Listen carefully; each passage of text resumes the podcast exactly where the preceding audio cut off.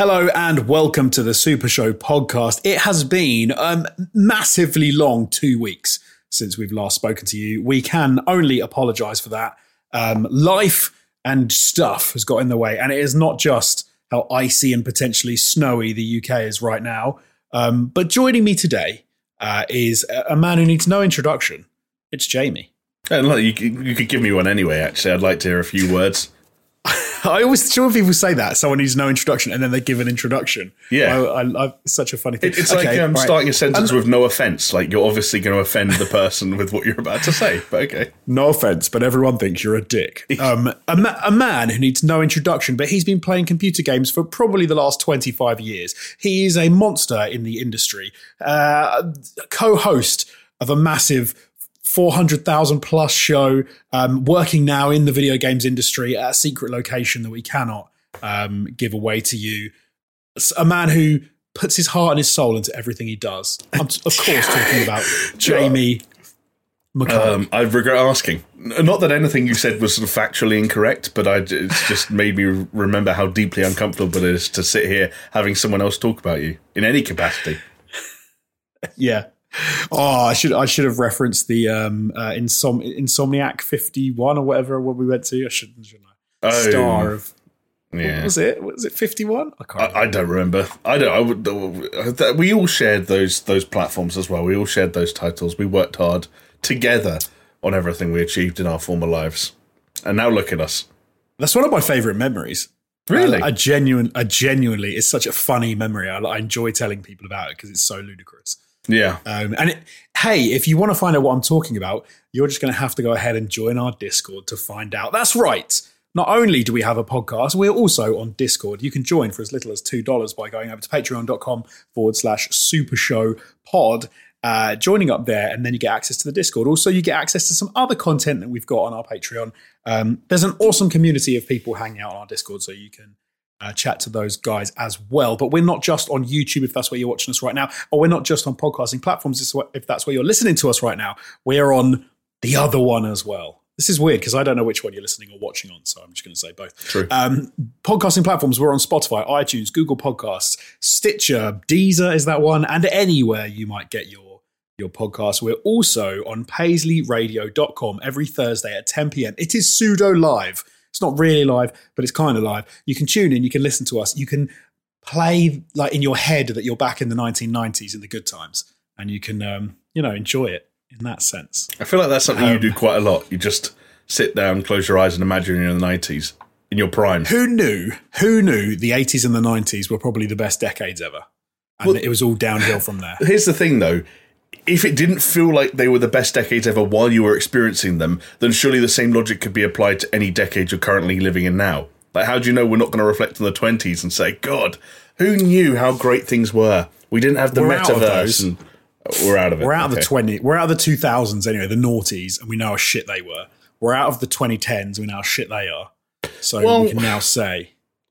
I think. How, I guess it depends on your perspective. Um, like hey, I'll, I'll, I'll, I'll, you know reference video games, seeing as that's in theory what we're here to talk about. I'm always of the opinion that for as much nostalgia as you can have for any bygone era of gaming in any console, any generation, the best time to be playing games at any one point is always the most recent point in history because you've got the entire history of video games open to you through you know whether you have got old consoles lying around or you're going to emulate things hopefully legally we're watching you um, you know it's like I don't, I, yeah, I don't understand that. Like, there'd be no reason to want to go back in time to experience a certain era of like games or films or music, because as far as media and art is con- uh, concerned, the most modern time is always the best time to be living, and that's why I'm grateful to be in the here and now, Mister Jones.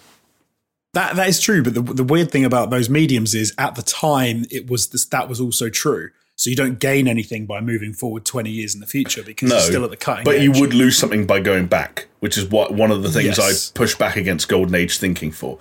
Like every time I watch right, Midnight in Paris, right. I'm like, you're never going to be able to watch The Rock again. Right. Yeah. It's it's not. No, it's not. It wouldn't be good to go back and then have to experience it again. But it was good to experience it the first time. Yeah. Like I, I remember watching Blade One. Yeah. On a um on a pirated VHS that someone had recorded in yeah. a cinema and I watched the entire movie. And you know, to this day, it's the only way I've ever seen Blade. Really? Um, yes, and in my head, there is nothing wrong with how it was when I watched it. yeah. I know if I went back now and tried to rewatch that, it would be like I think people would think how because it would have been less than standard definition. Mhm. It would have been on a, uh, a shitty four by a five by four TV. Yeah. Um, yeah, no, We- horrendous. We talk about this all the time with like how Digital Foundry has fucking tainted our perceptions of the resolutions and frame rates that video games are meant to run at, and how happy we were even a generation or two ago, like playing games with no concept whatsoever with, of whether or not they were running at a like a, a reasonable resolution or at a reasonable frame rate. We just accepted it, and like when Rockstar put out, uh, the example I always go to is Red Dead Redemption One. Um, I think on the PS3, not necessarily the 360, ran at less than 720p, like was sub HD, um, and uh, also failed to regularly hit 30 frames a second, regularly fluctuated through the 20s. And it's like you'd be the laughing stock of the games industry if that happened now. Like, like Digital Foundry out here being like, oh, it's not a flawless 30. There are drops. It's like, bro, we were lucky to get a, a flawless 25 like two generations ago. It is funny though to think that in 20 years' time, people might look back on say like God of War Ragnarok and say,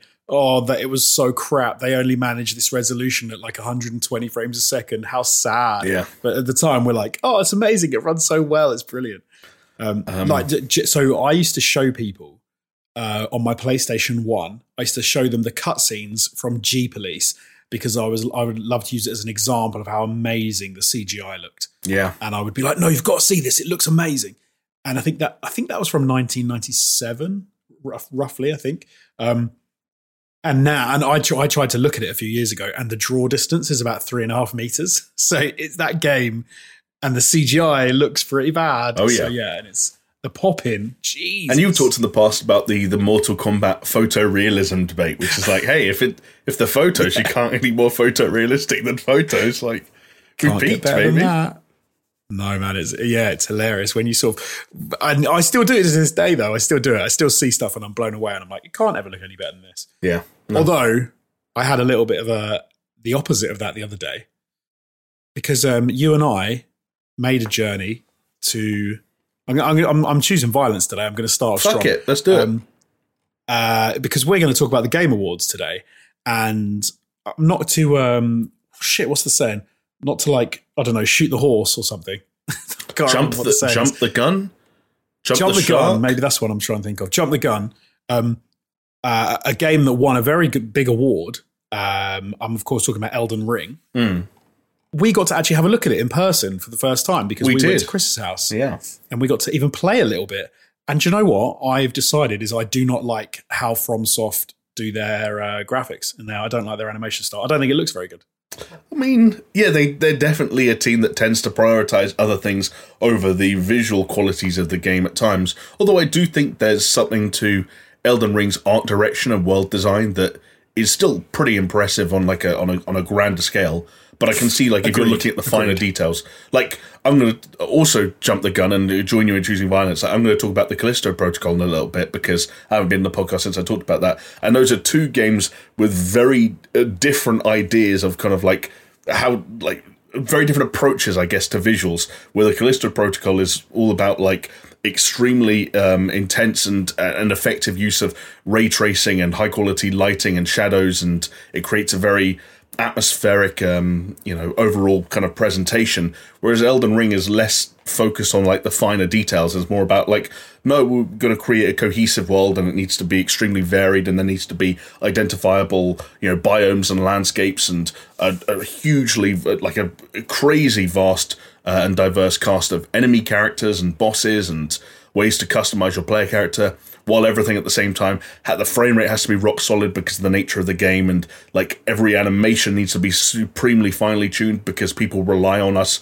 giving them that kind of like the comfort and the knowledge that they can judge every role perfectly and their iframes are always going to be the perfect amount of iframes and all that weird shit that FromSoft nerds get into. Like that's that's what those guys need to worry about now rather than like um, are there is there ray traced lighting and shadows there, are It's almost like- reflections RT Do you ever is, you ever watch uh, someone who plays who loves to play online shooters and they turn everything down to a minimum Yeah. so they get the maximum frame rate possible. And you're like, how, why are you playing the game like this? And it's because, the, yeah, the thing they get out of it, the enjoyment comes from like the interaction they're playing against other people and they actually don't really care about the visual sort of look, Yeah. the style and everything. So yeah. It's a great example. right. Exactly. Um, and I, but apparently I'm not into it because, um, yeah, I was, I thought, I thought maybe in person it would look better. I don't know why. I was thinking like it's going to look I think I knew what to it. expect. But do you know what? One thing that we will get to uh, later on in the show, as we do start to roll through the various announcements that the Game Awards had to offer, is the future of From Software and whether or that whether or not that maybe lends itself to slightly more uh, visually adept, um, you know. I, do you know what? I didn't see it coming. I must admit, I, I didn't even. I think I didn't even. I forgot. I did know. I forgot that it was even FromSoft who make that Oh, right. game that we will talk about. We're just we're just dick Uh, teasing people now. We are, and the reason we are is because I'm now going to pull you away from games um, to mention some amazing people that support us uh, every week. I'm, of course, talking about our patrons who uh, have gone over to patreon.com forward slash super show and have supported us. Um, there are some names on screen right now, but I would also like to give a shout out uh, to some of them. They are Aaron Cameron, Athletic Gravy, Bill Caesar, Brimstone, Cole K, Crow's Perch, Davnat Coburn, Ice Not Rock Salt, Jesper Camdale Nielsen, Leo Merger, Mindful Pig, Mr. Anthropic, Pastors Guild, and the big dogs, the members of the board. They are Brett Z, aka Shell Shock, Doppler, Geometric Potter, Hacksaw Book Read, Manuel Guerrero, and Peas Wad. Uh, thank you so much to all of you guys for supporting us. It is very much appreciated. Um, but if you would like to join them, like I said, you can join over at patreon.com forward slash super show and hop on the Discord and have a chat with us. But without, oh, I was going to say without further ado, I do have an ado. Oh. And I've never said that before. much ado about nothing. Yeah, before we get into the uh, the Game Awards 2022 uh, and Geoff Keighley's lovely white sneakers, Oh, should we quickly do a um, a little cheeky catch up? Yeah, and do you know what? I, I will keep it brief because I do think there's there's so much meat on the bone when it came to the Game Awards this year. Um, Geoff's sneakers certainly being amongst them. Uh, I feel like I don't want to hold us up for too long because I've also mostly just been going back through the year and playing a couple of things I missed out on. Some because they were well received at the time and intriguing to me, like uh, Cult of the Lamb. Some because they were the less well received at the time, but still equally, equally as intriguing to me, uh, like Gotham Knights. Um, but like the thing that I've felt myself wanting to talk about the most for the past two weeks, as we've been podcastless, uh, just as our audience have been, is the Callisto Protocol, which I picked up that first weekend it came out after the reviews had dropped, and there was kind of this weird perception around the game online. The reviews weren't actually that bad. The Metacritic ranking kind of like landed in the mid 70s. For all intents and purposes, it seemed like a perfectly like serviceable, you know, solid, if slightly average or you know, middling uh, tense survival horror action adventure game. And yet, if you looked at social media at various times across that opening weekend, certainly you'd have found some far stronger opinions. And I was kind of really curious as to why some people were reacting to this so viscerally, if you'll excuse the pun. Like, why, why there were so many people who felt the need to, like, really badmouth the game and really kind of like um, tread on it. Um, whereas, like, when you look at the Metacritic rankings, it was like it's in the same ballpark as games like Dying Light 1 and um, Star Wars Jedi Fallen Order and uh, Detroit Become Human. And, like, none of them were flawless games, but they were all, like, solid games and solid debuts as well, which is what I thought this might be. And, yeah, unsu- perhaps unsurprisingly, I actually had a really darn good time with the Callisto Protocol. it- it's one of those things where I wonder if there was a bit of this when you spoke about Gotham Knights, Jonesy. It's like it's not that anyone who wrote like a, a, a hypercritical review of the game was wrong per se. Like I don't think anyone was you know pulling shit out of their ass when it came to the critiques they were able to render for the Callisto Protocol. I experienced a lot of things that they considered shortcomings, and I agreed in many respects that they were shortcomings, but they didn't have as negative an impact on my overall experience as it seemed to for others Right, yeah. and I I thought uh, for the most part like the positives outweighed the negatives. I really enjoyed. Uh, the tone overall of the game, um, like I think it is very atmospheric, never quite as scary as the Dead Space trilogy, or at least certainly Dead Space One was. But then that actually suits me quite nicely um, because I don't want games to be particularly scary. and it's a shame. I, I, like they did reach for more scares than they kind of could could grasp at times, with you know jump scares that completely fell flat and some kind of um, enemy encounters and certain moments and set pieces that clearly were designed to be scary that made me sigh more than anything. But I, I don't know. There was something about the world it creates, for want of a better way of putting it. I know a world is a weird word to use because it's entirely set on a prison. Um, but like, there was a cohesiveness to the design and to the imagery and to the to the to the various environments you move through as you go through the various chapters. They don't change that dramatically, but they change just enough, and everything feels grounded and rooted enough within the the kind of the world they're trying to establish that I actually quite, quite liked that. I liked spending time with those characters, even if one, there aren't many of them, and two, I think the actual story beats end up falling a bit flat, especially in the final third as reveals start to rear their head and you start to get answers to questions and uh, go figure the answers weren't quite as satisfying as the uh, intrigue surrounding the questions were prior. And I also just think the thing at the core of this game, like the combat, which is far more melee focused than say Dead Space was, is actually like really interesting. Um, and and again, just suits me quite nicely. I think it was uh, Brad Shoemaker over uh, at Nextlander who said it clicked for him when he realized that the melee system in the Callisto Protocol was like a boxing game. And it kind of is. Right. It's like, you know, it's very focused on dodging, but dodging isn't like a twitch response thing. It's not like a, like, time it perfectly or do a, there's no parry system or anything like that. Basically, the direct, if you're holding a direction on the left stick, either left or right, as an enemy attack comes in, you'll automatically dodge in that direction. So there's no timing okay. to it already. The the thing is, if an enemy does a follow up attack, and some of them will they'll do like do various swipes or like moves in bunches, you can't dodge in the same direction twice. So you end up kind of shimming and dodging to the left, and then shimming and dodging to the right, and then I get what you mean, like yeah, boxing, yeah. exactly. and then you'll notice they're not throwing again, so that's your opening to kind of go in, and there is a blocking system and um, you can upgrade your melee weapon to kind of like work around some of those other elements. Like there's an upgrade that basically, if they try and block um, one of your attacks with their arm, you'll basically shot their arm off. Because um, nice. there are some dead, there are lots of dead spacey nods as well. Like dismemberment isn't as big a part of the game, but is still regularly mentioned. Um, there's a, a, a, a, grip arm that essentially allows you to have a telekinesis like function, very similar to Dead Space. Um, you can stamp on everything after it's dead, and goodies will pop out of it, like ammo and health, which again is extremely Dead Space. It knows exactly what it is. It is far from perfect. It is at times even quite frustrating, and yet as kind of like a debut game from a new studio, albeit a new studio with a bunch of money and a bunch of very talented and uh, experienced people behind it. I just thought it was a, like a really sort of like rock solid, like new entry into a like a, like a debut survival horror action adventure game. Um, one that is probably not worth seventy dollars to most people. Completely get that. It's at the end of the day, it's like a seven out of ten game. But you know, if if, if you're looking at this and the bargain bins kind of like, and that sounds like such a harsh thing to say, but like if you're looking at this in a sale, like in a couple of months' time or six months' time, whatever, and it's like twenty or thirty dollars and like the DLC has come out by then and they've patched it a bunch of times so that things are a little bit smoother and there are fewer rough edges. Like I think most people are gonna most people who think they're gonna have a good time will have a good time.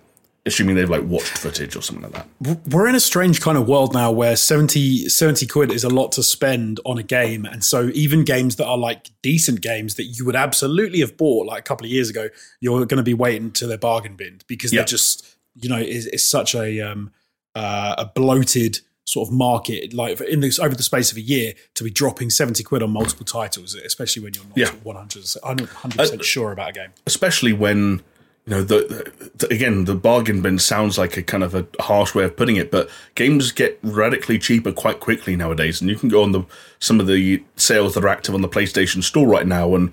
Sonic Frontiers is down in the 30s now, and Gotham Knights is down in the 30s now, and um, even if you just want to live, you know, through various subscription services. Like Game Pass has had a really solid like couple of weeks, both with you know original like new games like Pentiment or like some of the more yeah, other big games throughout the year, like the uh, Lego Star Wars game just arrived on Game Pass.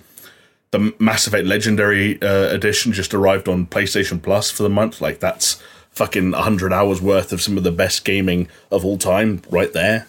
So it's like there's never a shortage of things to play, and that makes seventy dollars no. seem like a lot for a single player linear action adventure game that's over in eight hours. And I get that, and that's why I would never implore anyone to spend that money on it unless they really wanted to. But it doesn't mean it's a bad game, and it's not a bad game. Cool. So yeah, that's that. That's me. I think really. How about yourself? Um, I do you know what? So two things off the back of the Game Awards uh, piqued my interest this week. One has which ha- has piqued my interest for a while, uh, which was Genshin Impact, which I've always wanted to have a go at, but I have never jumped in. Yeah. And because of I've just finished like Ragnarok, and and before I sort of hop back into some of the games that I need to sort of finish off, I thought, oh, let me have a look at because I wasn't sure how much it was, whether it was like you know available on uh, PlayStation, etc. And it's free on PlayStation uh, Plus. So I was like, okay, let me. I think it's uh, free on everything. I think it's just a free game. Oh, is it just free? Oh, I- okay. I, believe so. didn't- Yeah. Oh, okay. Well, um, so yeah, so I, I was like, hey, let me let me hop into this because I've wanted to have a little dabble for a while, and yeah, no, uh, I've played a, f- a few hours of it. Um, it's very Breath of the Wild, um, like so Breath of the Wild. I can't believe you and Chris don't just play it all the time and just come along. Going, oh, well, it's such an amazing game. It's just like the most amazing open world I've ever seen. It's it's down to like the cl- climbing up rocks uh, going into like little dungeony areas where you get new powers from. Like they've they are very inspired by Breath of the Wild for sure. Yeah. But um, nice. It's a cool game. It's fun. Uh, I like the combat, and I mean I've been enjoying it um, so far. Like I said, a couple of hours put into that. Uh, and also another thing that came out the back of the Game Awards was that Forspoken had a playable demo which was available on PlayStation um, for you to download. Uh, I think it took me about half an hour, forty five minutes to, to finish. It's pretty short Okay. if you just run through the uh, um, the objectives, but you can just play around in that world for as long as you want. So you could spend hours just like leveling up and fighting enemies, and before you do the little objectives. Um, I, I don't. I'm I'm torn. I'm so torn on that. On that. On Forspoken. Right. Partially, like a lot of things I thought were gonna feel kind of wrong. Do Yep. Okay. I know what you mean. So, uh, for example, like I'm sure we're all familiar with game worlds that feel as though they've been built to house the game in the way that everything exists for a reason and for a purpose, and the world of the game is designed very carefully. That is not what Forspoken feels like. To me, Forspoken feels like they have gone and just created a world that looks ultra realistic, uh, or as, as ultra realistic as they can, and then they've built a game onto the back of it. That's kind of how I get from just the demo, because there are certain things in the environment which is like, oh, look, there's a there's a there's things from like tropes of fantasy. So there are some flying rocks over there. There's a castle over there. There's this over there. There's that over there, and then they're just enemies plonked into these places. It doesn't feel like they needed to be plonked in that place, but that existed, so they plonked some enemies there. Um, and then there's like a few little houses you can go in, and there's some other stuff going on, which again is it just feels like they've made this environment, and you've got to. They want you to be able to traverse up walls, mm. but because they don't have a system for that, they've just plonked these orange crystals onto the sides of walls that you can, you have some ray ability where you can launch out some like weird grappling hook thing that pulls you up and then throws you into the air. So you can like grappling hook onto another orange crystal that's sticking out of a rock face. Like it feels it oh, i don't want i don't want to be too cynical but it just all feels a bit like how are we going to get around that? Oh, we'll just stick some orange crystals over there. Oh, okay. How are we going to get over that? Oh, we'll just stick something over there. Like it, do, it doesn't feel like a carefully crafted game world. Right. That Okay. having been said, playing around with the magical powers and the abilities and the way the combat system works, I actually had quite a lot of fun with it. And the way you can sort of switch between the different systems and you've got to implement um, uh, like two different forms of magic, and you can, you know, and the way that they've they've got this modern day character who's been thrust into this fantasy world is quite uh, a novel thing um, and worked quite well. And I was I was enjoying some of that. Um, it's fucking weird, is what I'm trying to say. I I think some people will love it. I really do, and I think most people will hate it. Yeah. I, I I know what you mean. Um, Some people will play that game for 50 hours. They will explore every nook and cranny, and they will think it is like the the bee's knees, and they will wax lyrical about how amazing Forspoken is and how underappreciated it is. And yeah, a lot of people will just be like, "No, this game is Yeah. not that good." I, I don't know if I'm just being harsh, uh, both to the game and the communities that surround certain games, but I feel like that idea that you just suggested that there'll be people out there that love it and that pour hundreds of hours into it and are convinced that it is some overlooked and, you know, like misunderstood gem. I feel like that applies to just about every major release now. Um, Because like yeah, maybe, maybe it does actually. I don't know because because there are always going to be people that get invested ahead of time. There are always going to be people that pre-order. There are people that have the collector's editions of these games show up on their doorsteps on day one, regardless of what the reviews were, because they paid for it six months earlier because they thought nothing could possibly go wrong. And those people were oftentimes at that point like committed to being the Forspoken guy. Uh, get ready. I'm going to change my Twitter handle and my Twitter profile picture. I'm going to be the Forspoken guy for like the next year. That's my personality now. I don't know. That's yes. just the way it feels sometimes. I am Forspoken. It's. I'm trying to think of like a game I can even liken it to, and I can't. I'm in a. I'm sort of struggling. Like a lot of it is um when it comes to like combat, and I'm yeah I'm coming up I'm coming up blank. Um, yeah, it's a tough one combat like there was uh, elements of uh, inFAMOUS for me in that sort of like you're wielding sort of yeah. these ethereal magical abilities but for the sake of it being a game they kind of have to come up with more familiar kind of like takes on them. So it's like this sounds like it's got a crazy name and a crazy description and the visuals of it are off the wall but it functions like a machine gun. Um yeah yeah go. right i see what you mean. Yeah. Yes absolutely no, absolutely um, it, it, it, I think it does struggle with the uh, the lack of connectivity to its environment. Like that definitely st- struck me, and the lack of um, the way that the character, like for example, okay, the main traversal mechanic um, is you effectively hold down a button and you have magic parkour, and you run around with magic parkour, and you have a um, mana stamina gauge which depletes gradually as you as you run along, and um, and if you hold the button down, you like keep using your mana until it complete depletes. But if you just stop running, and this is um, obviously a few hours into the game, the demo takes place. If you just stop running, your mana just goes like blub and just completely replenishes, and then you just go running off again. And it feels like they've just they needed a way to say to get you around a big environment, like a mm. big pretty environment, um, without sort of hindering you too much. So they've just gone, you've got magic boots um, which is I don't like that in games. I don't like it when it feels like they've had to force a mechanic in order to make you not get bored. and that's right. how that felt. Yeah. Um, and as well, like I'm saying, with the magic grappling hook, which feels like such a strange addition. I didn't even discover it until two thirds of the way through the. Um, yeah, I never experienced that in my time. It, it, I think if you, I think it's you hold down L one and the and it almost check the, the the view almost changes to like a photo mode. Is okay. L one and and you get this line come out of um, come out of you, which is like an arc. And if you tap it, you will just immediately like grapple onto an enemy. Like if there's an enemy nearby, and you'll pull yourself to the enemy, like you you know right up to them. But if you do it to a rock face, for example, it'll pull you to the rock face. Um, but the way that it's added on, it's like like I said, it's got a weird look to it. It's like a photo mode, and if you're too far away, it'll just give you a little line to say, "Oh, you can't go there." Hmm. And I'm like, it, this is an addition. This is something you've added in because there was a traversal problem, and you were like, "How are we going to get? How are we going to do that?" And they're like, "Magic grappling hook." It's I don't know. Um, yeah. yeah. but it's but like I said, but there's a, a lot of people are getting to this. There are a lot of people who want to play around with the um uh there's the systems for advancing. Like it seems like a cool story for a game.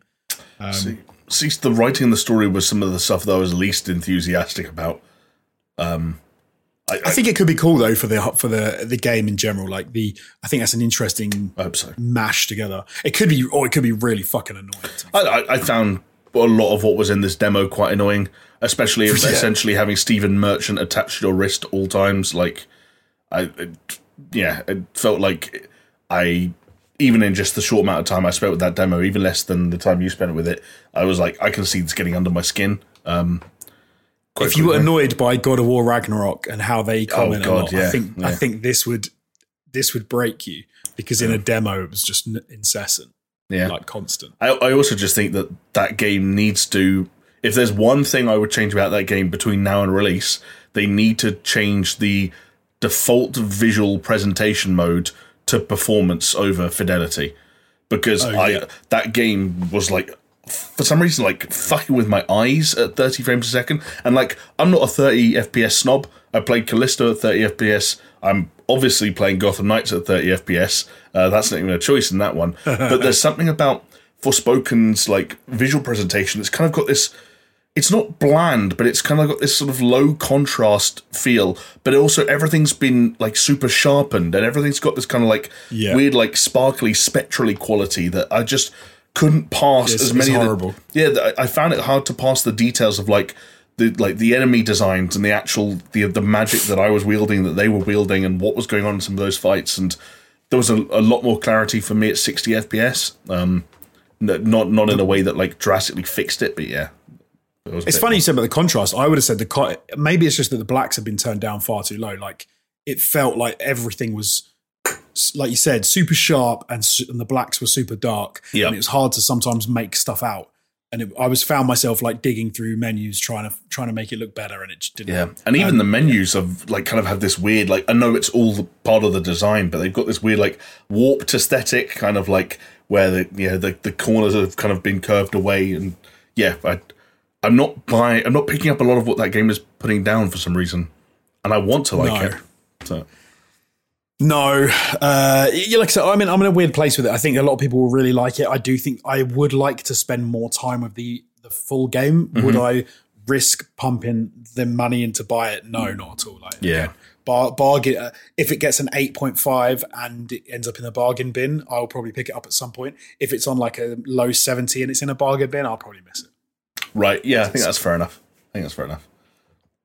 Um, but hey, that having been said, why don't we move on to the Game Awards and um, talk about some new stuff, Jamie? Some world premieres. Let's do it. Um, so we're going to do this a little bit differently to we normally do. We're going to start with the uh, the biggest announcements um, of the night, and we're going to work our way down uh, rather than sort of giving you a um, chronological run through. I was, I was looking for the word then. I can't remember what the, uh, word was, um, but I think this is a better way to do it. I think this is a, a more engaging, fun way to do it. we're doing the cardinal sin though, really, is because we're oh, doing yeah. the thing you should never do.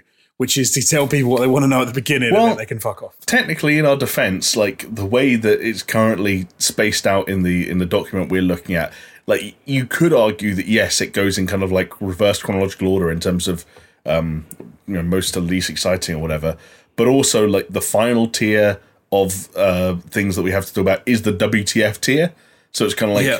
If you want to hear about the most bizarre and weirdest things that happened on the night then you would have to wait till the end um which is they were some of the most fun. Yes, they, they- were some of the most fun well, things for sure. I I, th- I I agree. Fun. Some people on Twitter would have you believe scary in some cases, which I, I understand. But I guess we'll we'll get to that when we get to it. I'm excited for anyone who doesn't know about the very last thing we're going to mention, which is the very last thing that happened in the night, which was bizarre. Which, I've got, um, I feel like the whole internet's heard about it by now, but maybe we'll see. Yes, I think no, I don't know. I think some people, some people might not have heard. Well, I don't know. We'll find out. anyway, Uh, so let's jump right into it. And actually, one of the first things that was announced was Hades Two from uh, Supergiant. Um, you probably have heard of us talk about uh, Hades One uh, when it came out. Um, I think we all played it uh, and enjoyed it, and it is getting a sequel. Um, no surprises there. Uh, it did very well. Um, what is it? Two years ago, Hades came out. I think was it? Uh, I think two- I th- two years ago? I think it came out three years ago, um, and it was in early. Or, or maybe it came out Early two access. It was. That's the thing. Like Hades Two is doing what Hades One did, which is easy to forget, which is launching in early access. And of course, the thing about Hades is when all the reviews dropped and everyone went, "Oh my god, Hades!" That was kind of the 1.0 moment. Like there wasn't there was solid buzz buzz for Hades in, in early access, but yeah, it was that game kind of finally fully releasing and saying, "Hey, here we are, everyone, jump in." Um, was when it got its big pop. It's going to be interesting to see how the Hades 2 flow goes, though, because I feel like a lot more people will be eager to jump into early access on Hades 2 than did on Hades 1. I will also say as well that That's it is something point, of a surprise, just based on the fact that Supergiant have never made a sequel before. Um, ah, okay. So this is their first uh, their first dabble in the in a, the Yeah. sequel. Although I kind of feel like it's probably one of the best sort of sequels to make for your first because it is it's following the sort of the pattern of the first and that it's a roguelike. You haven't got to worry about um, you know, a real strict story linear game. It's something that you can mess around with the game mechanics Yeah. and the aesthetics, and then the story probably comes like Sure. a little bit later on. Um, but so yeah, this time um, Hades Two is following. I don't know how to say this. Melanoe, Melanoe. Um, I'm not really sure. This is Zagreus' sister from Yes. the, the first game and daughter um, of Hades, who is a powerful uh, magical being, um, which kind of feels like that they've introduced her to just throw in a whole new types of like combat and ways to kill the shit out of it of uh, other characters. Yeah, and like that's in many respects, and maybe I'm downplaying it, and we'll see if they kind of do anything to you know, exceed these expectations. But that's kind of all Hades 2 really needs, right? Is a new protagonist that can wield a new group of weapons, has a new, new sort of like surrounding cast of people to get to know and relationships to kind of like develop with, and uh, then you get you know a new sort of like I don't know how they kind of expand the kind of the pantheon of gods that can kind of assist you on that journey because obviously Hades was all about like making sort of like weird almost pacts and agreements with various gods to get access to their abilities and you know finding these different combinations of weapons and and gods that would lead to these super powerful builds. Um, it's it also just timing wise, like Hades is still a game that I think about semi regularly in a kind of a, oh, should I go back to Hades kind of sense? So when a developer kind of makes the call for you and it's like, no, you don't have to, there's a new one coming out next year, I'm like, okay, cool, thank you. Thank you, uh, Greg Kasavin. I need to know what I, I think I've only got to Hades once, didn't didn't kill him, and I think I yeah after about seven or eight run throughs I didn't don't think I went back to that game. Like Yeah. it was it was fine, but I'm not a big roguelike guy anyway, and it was um it was one of those where I was like, am I really going to put in the time that I need to put in to sort of do this and do how many runs I'm going to need to do? Uh, and I and I didn't, um, which is a shame, shame because yeah. it is it got a lot of uh, a lot of love, a lot of respect. I'm sure it's one that I will go back to at some point and sort of be like, actually, this is wicked. Yeah. Um, especially Yeah, the way they integrated like the in between runs elements into kind of like the the broader scope of the game and i know you've Yeah. never been one for like talking to sexy gods and kind of flirting with them and you know that being kind I of, did a, I did a decent amount of it to be fair in Yeah. Hades. Yeah. and I did like all of those elements. They were they were very fun.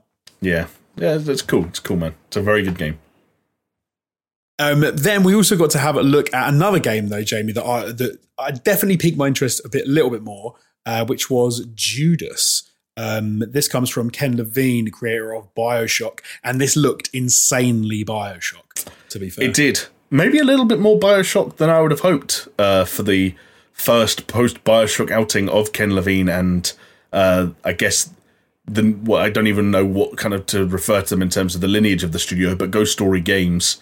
Um, I guess they they're kind of a new studio in that this is their first game, but they're not a new studio in that they've been around for seven years, and they're also even less of a new studio considering they were built out of you know the the, the bones of the previous studio. So um, Irrational was I think it was. Um, so yeah, a, a bizarre story and one that like anyone who's paid any attention to Ghost Story games or Ken Levine over the past seven years, like the idea that Bioshock Infinite launched and that 2K and the Take Two family were cool to like let this guy roll on and and essentially bankroll the development of this bizarre project that no one's known anything about for, as I said, the best part of seven years, and now it's finally rearing its head. Um, it's really interesting. I think the, the I- like you said, other than how Bioshocky it looked, the visuals it presented seemed like intriguing enough. For me, though, it's Yeah. all about just like going back through the years of interviews and GDC talks and what have you that Ken Levine has done, and seeing what of all the things that he's talked about and the very big and very expansive ideas he's had sort of post Bioshock has actually made its way into a game that can feasibly be released and sold for money. And like you go back to like the what it was like the the narrative Legos idea and all that kind of stuff, and trying to create these like really unique, bespoke kind of like story things and creating story moments through gameplay and less about these sort of like pinch points that you get in the Telltale games, for example. Um, Ken Levine's been talking a lot, is what I'm saying, and I am fascinated to see um, what you know, undoubtedly one of the you know the most significant like auteurs in recent video gaming history uh, kind of comes up with next for as problematic as he can occasionally be. Like the dude's important, so yeah, we'll see. I think you're right in saying that it was almost it's almost disappointingly Bioshock looking for anyone who didn't actually see the uh, trailer. Like one that immediately struck me as um as should we be a little bit worried that rather than do something completely different, something that looks like really fresh, it effectively looks. I mean, down to even like whatever it was, the the powers that come out of your hand Yeah, you know it, all of that stuff and, and the designs and the way that you are i mean i'm i'm i'm jumping the sh- uh, the gun on this absolutely. But um the way that you even approach some of the characters in that in the little trailer that we got um i could just imagine it was like a bioshocky uh like moral dilemma moment coming when you're going to learn something about this world of like automatons or clockwork robot people and you're going to find out oh no it's not what i thought. Like it do you know what i mean? It feels like that's how it's Yeah. presented i'm massively jumping the gun on that We'll see. because i've got no idea but that's how it that's how it looked The thing that I've always hoped for Ken, Le- uh, Ken Levine's next project and whatever Ghost Story games have been working on, ever since it was first described and kind of like the ideas they were first putting out there were were kind of being discussed, was for something that you know took that kind of the core idea of a single player narrative driven uh, adventure game or like if, or even an FPS, but kind of like whittled it down to being as as weird as it sounds, as narrow as it could be, so that it could um, have as much you know differentiation between each player's experience as possible. And like I, I remember. Um, I don't remember who the quote was. I was I was listening to someone discuss it the other day. It might have been Warren Spector, the Deus Ex guy, um, who there's some quote I think that might be attributed to him. I apologize if it's not, but it's like the ideal game, like the dream game, the perfect game, isn't a game that's the size of the ocean with the depth of a puddle. It's a game that's the size of the puddle with the depth of the, an ocean. So like. I love the idea of Judas being a thing like, yeah, this is a single player narrative driven first person shooter that's two hours long. We've been working it for seven years, and it's two hours. It'll take you two hours to roll credits, but you can play this fifty times and never see the same like story element twice, or never see the same twist twice, or never have the same engagement with Right. that character twice. And like, obviously, that's not what this game is going to be because there's very little commercial viability for a product like that, and it's so difficult to communicate. But there is something about the ideas that Ken Levine has experimented with in the past, not just through the Bioshock series, but all, like I said, every fucking interview and GDC talk he's done over the last seven years. I'm like, this guy thinks about games in a really intriguing way, and like the narrative Legos idea and you know the idea of making sure that no two players' narrative experiences are the same is fascinating to me. But at what point does it give way to like a the kind of the the bullet points that need to be hit for the back of the box. It still needs to be an FPS. It still needs to be eight hours before you roll credits, or people on in the internet will complain. It still needs to have X. It still needs to have Y. It still needs to have Z. And I, I'd be fascinated to see to what extent to what extent Ken Levine has been allowed to go off and make the most like art house arse art house game ever. Because if you're gonna let Ken Levine basically wind down the studio that made Bioshock Infinite. Like they took Irrational Games, they made a critically acclaimed, massively selling game. They whittled it down to like 15 people that he chose by hand and basically let them make this game uh, completely in private, completely like he's restarted development multiple times. Um, he's scrapped things multiple times. It's been in quote unquote development hell for so long. Like if you're 2K and Take Two, why would you bankroll that and him all this time if you weren't going to let him make something like really out there? And that's I know I'm talking about it a lot, but that's just what I hope Judas is. Is something really unpredictable. There, eh, no, I, I agree with you. I, I, I think I'd love to see that as well, and it, it kind of it does make you. It, it makes me hope for that for what you've said, but it mm-hmm. makes me worry for the realities of video game making, in which someone's turned around and gone, "Hey, look, man, we need to make some money out of this. Yeah. We put money in, and you need to have made something that we can sell." And then you do get worry about, well, how far or how little of the game that they wanted to make did they actually get to make in order to make a product that could be saleable? And it, yeah, it, it gets weird, but I'm looking forward to it. Um, Bioshock Infinite was cracking game.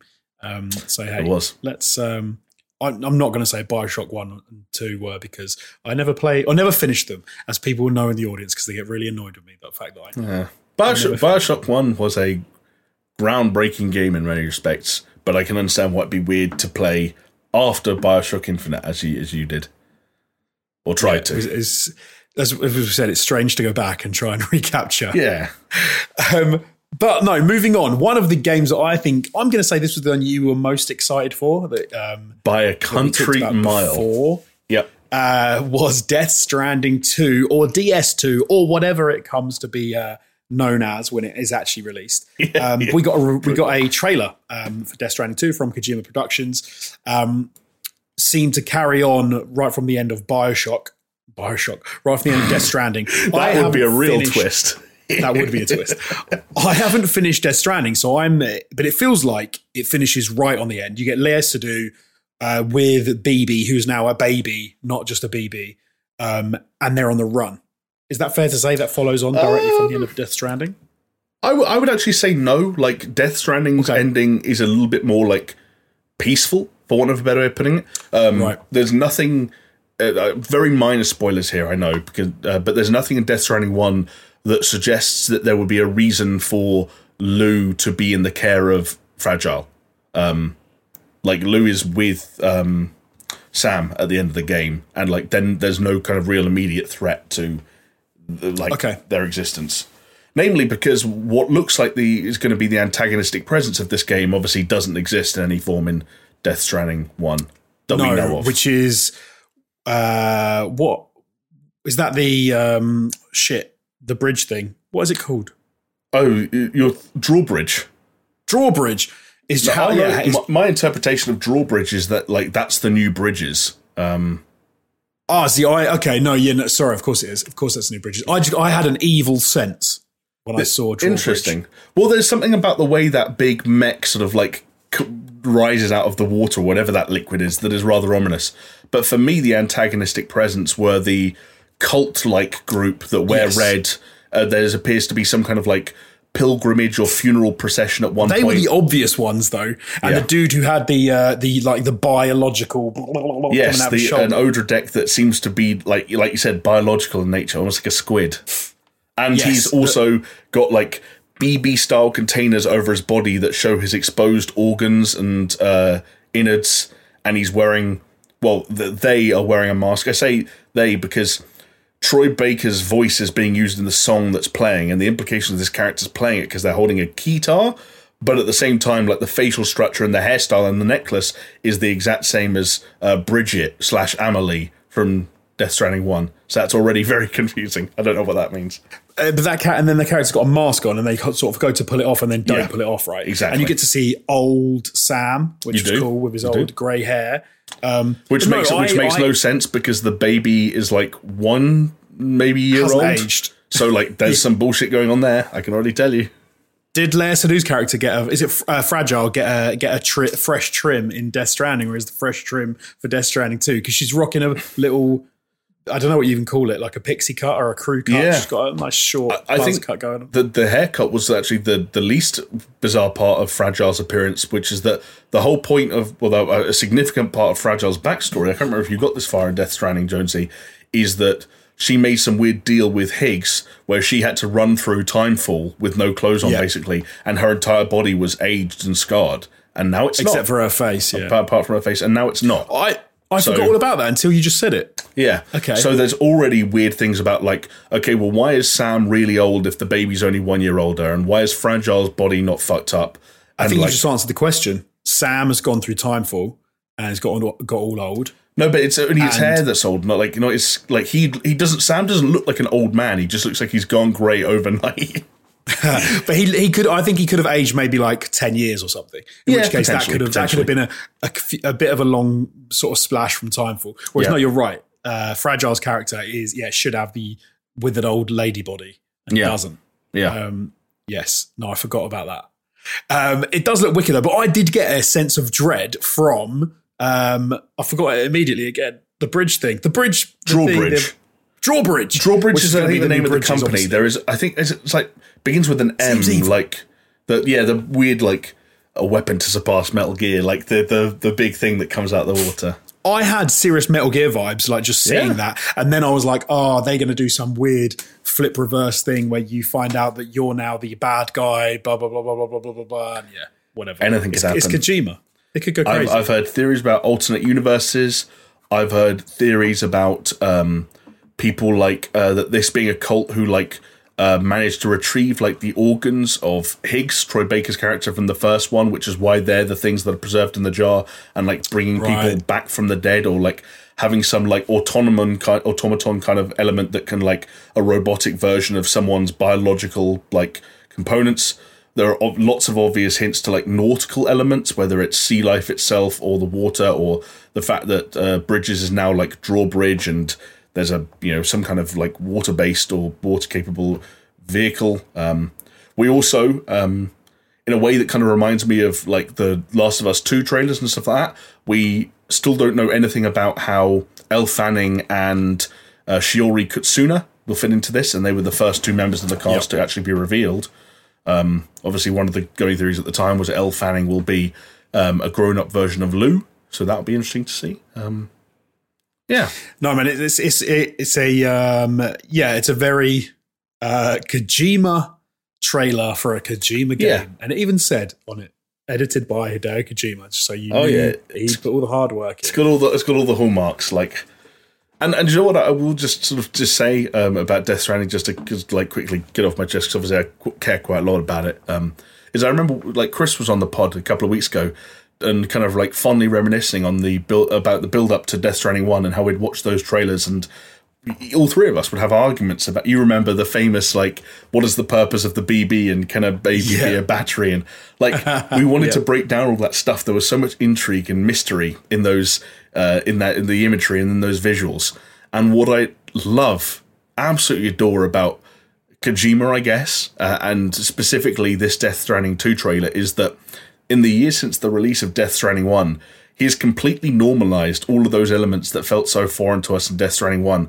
Like, we all know what an Odradek is and what it does. We all know what a BB or a Bridge Baby is, and we all know that they come from still mothers and they have a connection to the world of the dead, and they can help us sense, be, sense beat, beach things or BTs, which, you know, some people can do quite well already, depending on the level of dooms they have, and some people just sense them and some people see them and they cause cataclysmic world events if, like, bodies are kind of touched by BTs and allowed to blow up and and all that stuff that was a mystery to us during those trailers is now completely normalized and we know all those terminologies and we know all those um you know the the, the descriptions of all those things and yet here's another trailer that just says yeah i'm just going to make you re-question everything you thought you knew again so okay you know what a bb is you know why they we put them in those jars and like why you would plug into one and what it's for and stuff like that why do you think there's a squid in one huh why do you think there's an octopus in one and just like yeah you're right i have no fucking clue why there's a squid or an octopus in that jar like what the f-? and that's what i love about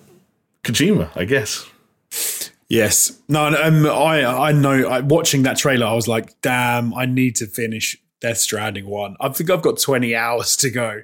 I'm like, I'm only halfway through.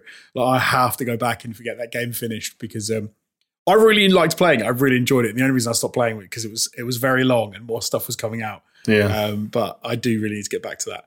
Um, but anyway, hey, let's uh, let's move on from um, Kojima to something we've already teased you with, uh, which is Armored Core Six: Fires of Rubicon, which is going to be the next game from From Software. Um, and it is the first game since uh, 2013, the first Armored Core game, Right, since yeah. 2013, um, which was I can even tell you Armored Core Verdict Day.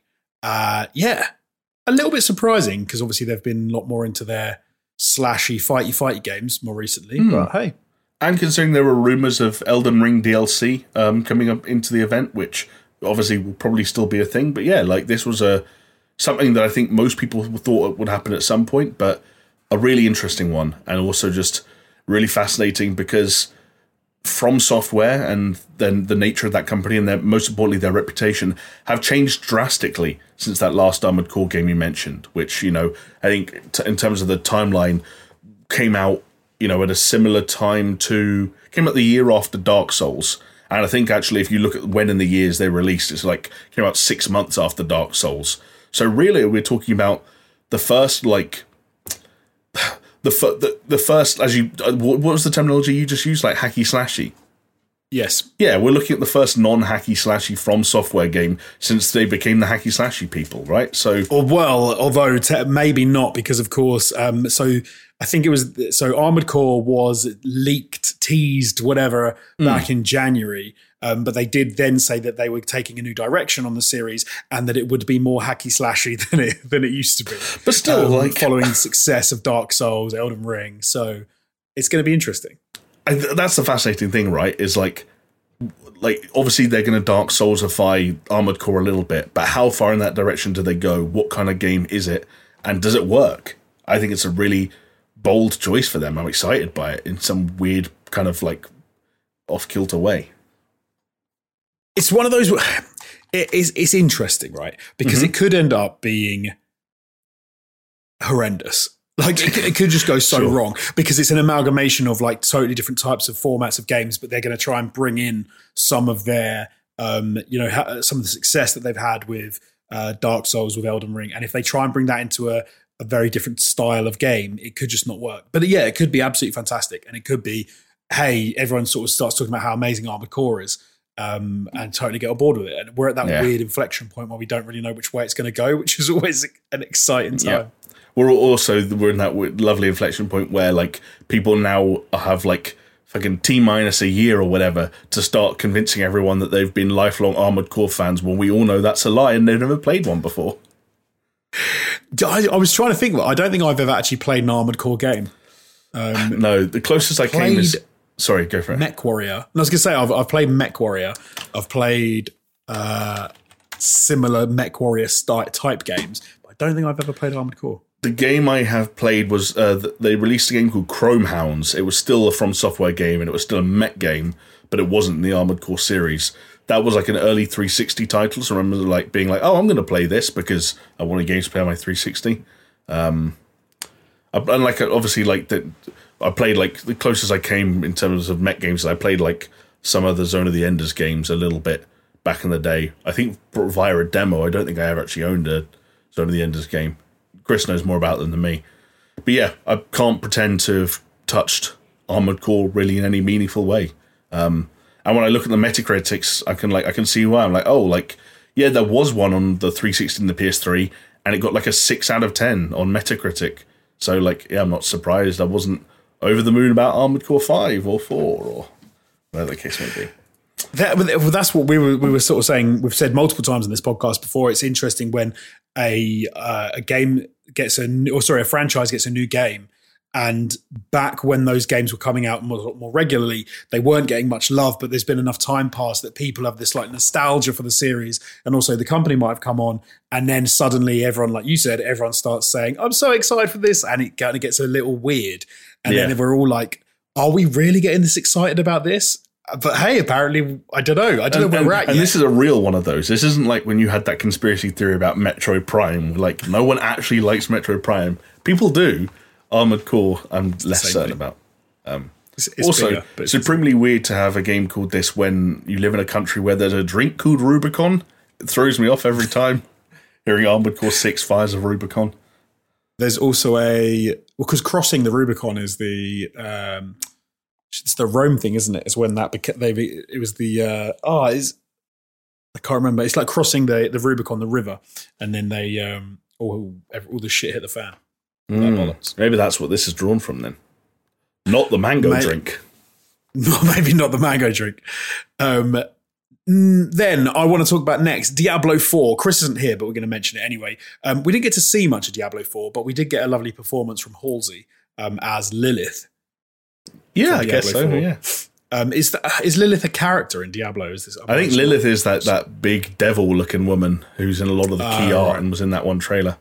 Um, But Diablo Four is supposed to be taking a bit of a departure, right, from the Diablo uh, from Diablo Um, Three. It's supposed to be a little bit different. I think it's meant to be a little bit different. I, I- from the footage I've seen so far, it doesn't look drastically different. I think the fundamentals still uh, apply in a lot of cases, but obviously they're kind of going for the the hoping to at least go for the bigger and better route. Like there are far more open world trappings in Diablo Four than I think predecessors have had. Um, but I, I think a lot of the fundamentals remain kind of in place, which isn't a bad thing because, like, I I personally, even as someone who was late to the party on Diablo three, I'm not like Chris who was a day one Diablo three guy for for his sins. Um, I think there's a that June, which is the conf- the release date was confirmed to be June sixth, right? Um, and like that feels like a, a good time to get a new Diablo game. I played a little bit of that Diablo Immortal mobile game when that came out, and I was like, yeah, yeah. yeah, I was like, I don't want to go down this rabbit hole, but I will play a new Diablo game, and we're getting one in six months' time, so I can't complain Yeah, I'm not going to go anywhere near that. at all. Um, no, like, I, oh, I Jonesy, you have Diablo- to. I know you weren't huge on Diablo three, but like, Oh, Diablo 3 was so boring, man. It was such a like a there wasn't it wasn't a game. There was nothing to do. It, you just got to watch as your character ran around killing people. It's like, I mean, am I playing? there's still going to be a bit of that. But what if we could tempt you with a uh, um, a beta? Um, I'll have a dabble in a beta. Okay, okay. I think there will be one. I think you have to pre-order at the moment to get access, but I'm sure there'll be something for for cheapskates like you. So, okay, uh, something that I should have been into, and I just was not, and Mm-hmm. it didn't really do anything for me. And I'm and this isn't the game's fault. This is my fault. But um, we saw the DLC for Horizon Forbidden West: Burning Shores. Yeah. Um, and we're in Hollywood. The Hollywood sign is getting knocked over. More big, crazy mechs uh, going after Aloy. It looked wicked. I didn't really feel it though, if I'm being. That's fair enough. I think that's one of those things where there wasn't a lot specifically in this trailer for anyone to really go off. It was just a reminder, like, they, hey, this is more Horizon in a different place and one you might recognize for these reasons. But that's also just going to be tied to how much you got from the core game, which, if I remember rightly, like you didn't dislike per se, but I think you kind of fell off it, right? I just had to stop playing. I got really ill with COVID, and I couldn't play it for like two months. And so, and then I, I, haven't gone back to it since. And I think I only made it. I only made it for like maybe like six or seven hours into that game. Um, so, I, so yeah, maybe if I get back into it, then the then Burning Shores DLC will will do it for me. But I, I feel like I feel like in general, Forbidden West has gotten some like a bit of a rough end of the stick. Yeah. Like it felt like it was nominated in a lot of the game categories, almost like it should be because it was a big, expensive AAA title. But there was nothing wrong with that game from what I played. It was it was just as good as the first installment, but yeah, I don't know why it got like a bit of a negative. I don't know either, Jonesy. Like I, would go one step further and, and say I genuinely, really, really liked large parts of Horizon Forbidden West. Uh, maybe there's a part of it where, much like with um, um, Horizon Zero Dawn. I know it was a kind of a joke at the time, um, but like launching alongside the most critically acclaimed game of the year, like obviously doesn't do a huge amount of favors. Happened with you know Zero Dawn and, and Breath of Wild, and now Forbidden West with Elden Ring. But I kind of think that's like kind of a almost like a memey kind of thing, like haha, look at Horizon, it launched alongside yeah. a great game again. But like there just just does just seem to be this strange thing where like ten months pass from Horizon and people start to reflect on it as a somewhat generic open world third person action adventure game when I actually thought it had a lot more personality and a lot more qualities than you know something you know as average as that kind of like labeling would suggest. Um, I but I, I can't answer it I because I, I, I didn't it's not something I experienced. It's probably my second or third favorite game of the year, and so I don't know why. But I I, I still felt exactly what you're feeling. Like it got token nominations and that people weren't really into it. Um, so but, yeah, I don't know. I think may hey maybe Burning Shores will give it like a little bit of breathing space, and then people will jump back into it and be like, "Oh no, hey, this game was actually really good." Which, which I hope happens. I, I hope, happens yeah, I hope well. so. It is. I, I, I, genuinely think it's a great game. Um, yeah, genuinely. and it's coming April nineteenth, so it's not even that long to wait. Really, only a few months. Yeah, um, that'll be that'll be coming out. Um, Final Fantasy sixteen, Jamie. Hmm. How are you feeling about that? I you uh, Final Fantasy 16 man. I don't know yet. I, Do I you like medieval Japanese well, you games? see that that's the fucked up thing is like you think you're trying to like get a grasp of what it means to be a Final Fantasy guy, and all of a sudden Final Fantasy 15 to 16 jumps from these cool dudes with emo haircuts, right, driving around in a car and fishing all day, and now it's like we're going back. At, so I, I have no idea what the chronology on this thing is. I have no idea like the, of the timeline, which characters I should know, which characters I shouldn't. All I can tell you is that there is something visually about Final Fantasy 16 that is actually pretty darn cool. And the more I sit down and I'm forced to watch these trailers, which sounds like a negative thing to go and saying forced to watch, but like it does feel like that sometimes. I'm like, actually, like some of this combat looks really cool, and the scale of some of these kaiju clashes, really cool. like like this is massive. This is like God of War three like scale epic battles. I'm like, okay, like all right. It feels like the, this kind of thing where if kind of like with Final Fantasy VII remake, if it comes out and it reviews well and it's got a real time combat system, then fuck it, I'm in. Like, yeah, like I'm I'm down to kill whatever and you need me to kill in whatever year it is and whatever and to you know avenge the death of whichever child. Like, just point me in the direction of the monsters. I tried to hop into uh, some of the Final Fantasy lore because I, I played 15 um, and I, I enjoyed it and I was getting into it and it's got much more of a real time combat system. Also, mm-hmm. like a uh, um, you can have you know less of that. Like you can kind of do a bit of um, if you want, you can go a bit more old school and like freeze time and sort of decide on what you're going to do, yeah. or you can like have your um, uh, your real time combat and I was into it. Um, but yeah, it, it was such a weird like thing to hop into and feel like I've missed so much. I need to I need to like learn about where the, what the hell is going on. Who am I? What am I doing? You have to watch the movie for to- that. There was a Final Fantasy 15 movie with Aaron Paul. Even trying to read the lore, I'm like, dude, this is so complicated. yeah. But Oh yeah, and like I, I, I tried to. You remember I tried to stick with it for Seven remake, and I had an okay time with that game, but I did end up being very pissed off by the end of it. Um, so it's weird. It's weird. I don't know. I don't know anymore. Something else that looked uh, pretty wicked and is sure to be a lot of fun to play was Tekken 8, um, which looked as good as you'd expect a Tekken game of uh, coming out in like 2023 to look. It looked it looked amazing. It looked incredible. Yeah, really sharp. Like action, combat looks great. We I remember that trailer being in a state of play a few months ago, and we were like, eh, "How good is it going to look?" And it increasingly does appear as though it's going to look as good as it looks, which is really encouraging. And I, I'm down for more Tekken. Like Tekken's great. Tekken's a a fun, mostly accessible, especially when you're accessible when you're playing against your mates, um, fighting game. So hell yeah. See, I'm thinking that I might hold off on Tekken and because I, I can get into a fighting game, but I kind of I don't want to get into multiple fighting games at the same time. I think this coming year for me it's going to be Street Fighter Six. interesting because that's also uh, well, Tekken doesn't have a release date yet, but Street Fighter's confirmed to be coming out on June second. So um, it does appear as though yes, it's going to be the year of Tekken versus Street Fighter, not not actual Tekken versus Street Fighter, but in a That would be cool though. Yes, yeah, I agree. Because they did what they did Street Fighter versus Tekken, right? But they never did Tekken versus Street Fighter. Is that it? I get confused. I've got I've got no idea. They- I think the last Street Fighter game I properly played was probably Street Fighter Two, so it's been a I while. mean, yeah, the Street Fighter Six seems really good as well. From what I've seen, there's been a beta for that already. I watched some footage. Like, I think what both games are really nailing, nailing at the moment is the visuals and the art style. Um, I think they're both really attractive games to look at, which is a cool starting point, at least I guess, for a fighting game, if not the most important thing. It's what's pipped it for me is the art style. I think of Street Fighter Six is Mm-hmm. um has has taken it in an interesting way that I'm like, okay, I want to I want to do this. Whereas I think Tekken is much more. It it looks amazing from what I remember playing as a kid, but it's like I haven't played it for a, a decent number of years, probably like 10, 15, no, probably about 10 years now since I played like seriously played a Tekken game. Um, and it looks like they've gone down that path and it looks amazing. But Street Fighter to me just looks like something absolutely insane. I'm like, no, let's do it. This is the year. Street Fighter Six. Let's go. Nice. I'm I'm I'm looking forward to hearing how you get on your your fighting game adventure. I wish we had a NetherRealm game to throw into the mix. Can you imagine if we got a Street Fighter, Tekken, and a Mortal Kombat in the same year?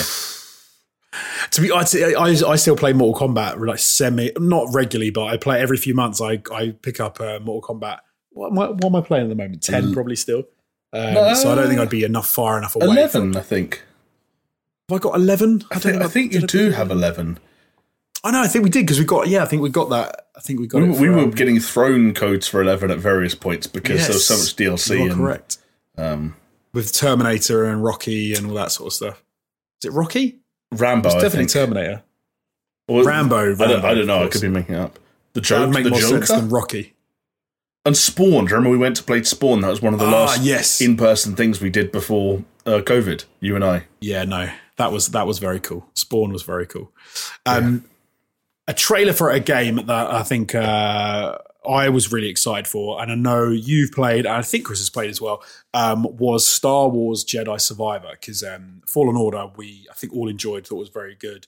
Um, I didn't finish it until sort of like six months ago, Right. um, Yeah. and absolutely loved it in the end. Like, was a bit unsure halfway through, then finished it and was like, "This is incredible," and I'm psyched for um, Jedi Survivor because it's uh, they've they've done all they've done those things that I love in trailers as well, which is they've showed off the double ended lightsaber, they've shown off the dual wielding, they've shown off like uh, Cal Kestis has a beard, and they've shown off like a bigger environment and more exciting stuff, and they've you know the um, stormtroopers saying like, oh, or you're not sorry, not stormtroopers, like the I guess they're the the inquisitors i guess is, is who they are Sure. of being like your your uh, kind are supposed to be dead and then it's just like building it all for this extra like you know jumping back into that world flying around again and just fucking people up with a lightsaber which i'm i'm pretty psyched about Yeah, totally. Couldn't agree more. I think like Fallen Order was a super solid foundation upon which to like b- build upon in terms of the next game of the uh, the series, and I think that Respawn are also a really cool studio to you know, to give them the time and the space and the to, to, to do so. I'm really interested to see how they develop this and push it forward, like both in terms of sort of the sort of the some of the sort more Soulsborne trappings, that combat system, the traversal, especially like you mentioned some of the more open areas. There's that one shot of Cal kind of like clinging to I don't know the Star Wars terminology, but a pterodactyl like flying thing. Right, um, yeah. And there's also the footage of him riding what looks like a chocobo. Um, I don't know what it was, but I'm like, okay, yeah, like more open areas, more means for traversal, like an, an expanded and deeper combat system. You know, having the uh, the dual wielding lightsabers from the start. One of the things that they didn't show, uh, I I pointed out to you guys, I kind of thought they'd tease it, but I don't think they even teased it because maybe it's cosmetic. I would be disappointed if so.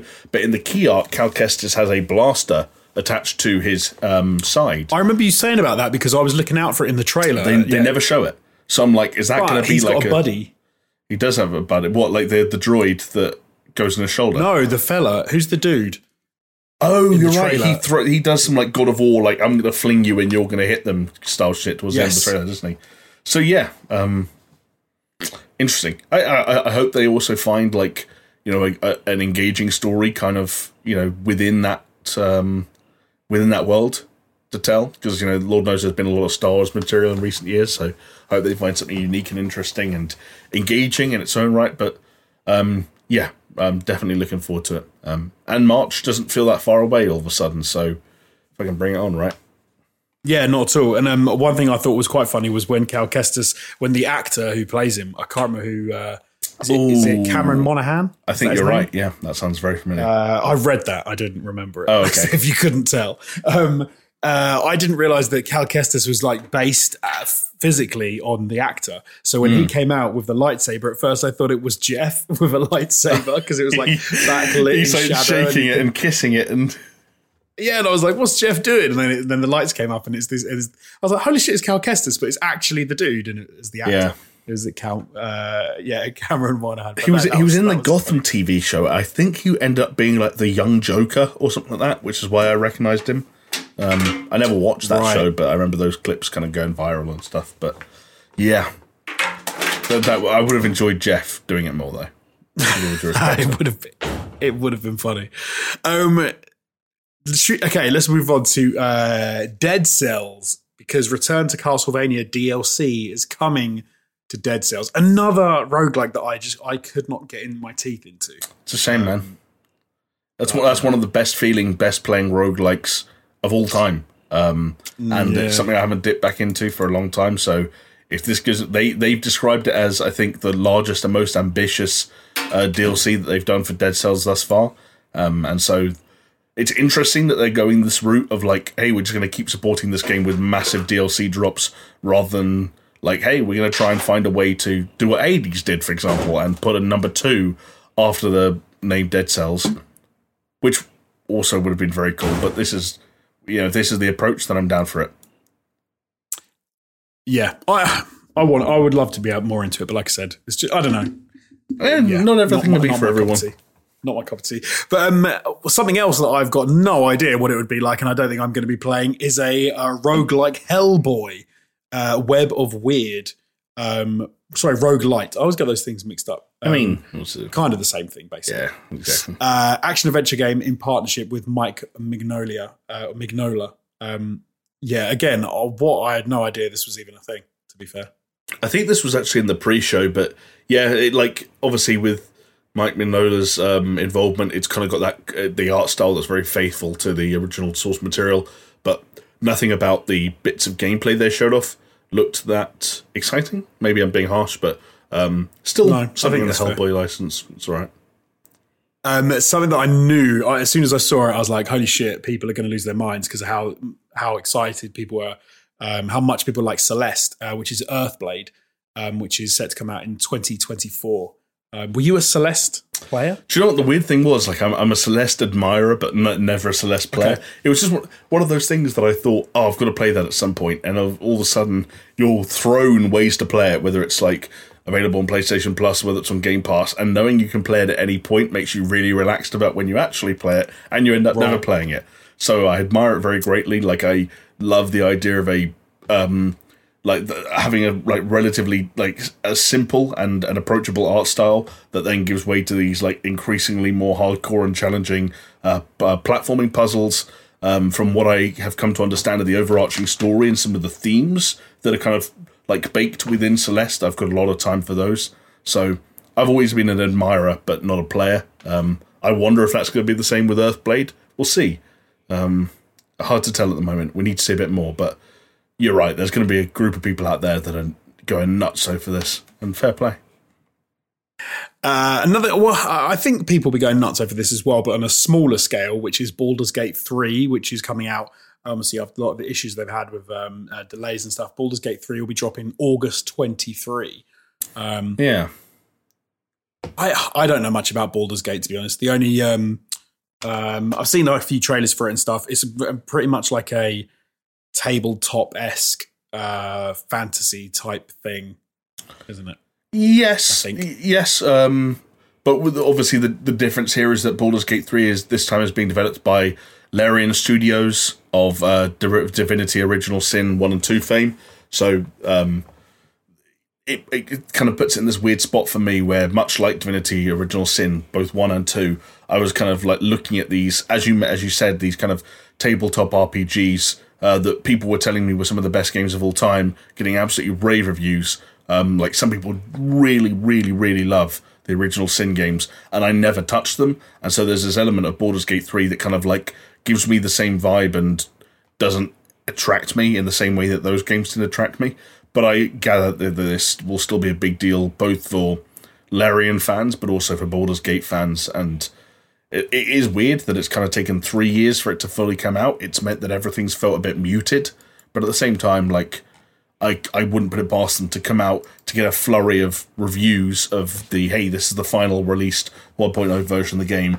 All those reviews being like nines and tens, it ends up being one of, if not the best reviewed game of the entire year. And all of a sudden, like whether you like it or not, it's here, and you know that something like that could very easily happen, as far as I can tell. Um, something that I don't, I didn't know that I wanted, Jamie, and I still don't think I do, is uh, Crash Team Rumble, which is uh, a four x four combat game in the Crash Bandicoot universe. Um, yeah, I'm with I'm you. Not sure about this. No, I, I, don't even know if I wanted another Crash game necessarily, let alone a Crash 4v4 combat game. It definitely sounds a little weird. It um, the trailer didn't really give away enough of how this will play slash feel. True. Um, if, as you can imagine, it gave away like you know it looks exactly what you'd imagine. There's an arena and there's four of you from one side, four of you from another fighting. But I always think with these games, it comes down to the nitty gritty of how you like the one on one combat is going to feel when you're actually in there playing it. Because it could be wicked, it could be shit. But um, yeah, I think at the moment it's just trying to be a lot a bit um hey it's crash and they're going to dine out on that name if they can I, I, I, think they can people as it turns out really fucking like crash they don't like him so much when it's an actor wearing a like outfit pretending to be crash and telling bad jokes but i gather that in the video game form he's quite popular that was funny man to be fair i thought this quite a good suit it was quite it, a good mascot. It suit. was a good suit with bad jokes. Um, it was, the, and that's a, that's a rough great. combo on a stage show like that. Like you can't have Al Pacino out at one end of the show and have a guy in a Crash Bandicoot costume at the other. Like it doesn't it doesn't have work. It doesn't work. it was a little odd. Um, the game that is remaking itself, uh, like one day at a time, Cyberpunk 2077, um, Phantom Liberty uh, has been revealed, and Idris Elba has joined the uh, All Star cast, mm, and it has. looked pretty cool. Yeah, can I just say, I know this is going to be an unpopular opinion amongst some people, but the whole CD Projekt Red like stunt casting things, like, hey, we're going to reveal that one of our characters is unnecessarily played by a super A-lister. I'm so down for it. I love it. I Me love too. geeking out over this shit. Someone, someone that we'll mention in the what the fuck went even harder than uh, CD Projekt Red do, um, which we'll mention yes. later on with that kind of like super A-lister sort of thing. Well, uh, A-lister. well, okay. Um, uh, listers. Maybe maybe if, maybe if we were currently living in the year that game is set in, then um, then we, they might be talking about A-listers. But yeah. But no, it, hey, I'm torn on Idris Elba. To be fair, he's a little bit Troy Baker in the sense of he's in everything nowadays. Um, he's overused, and there's only so much gruff Troy uh, Idris Elba voice I can take. Um, yeah. But I think he fits in this well in this world well, um, and I'm I'm excited to uh, yeah. for a cool new uh, addition to Cyberpunk 2077. I hope it's good.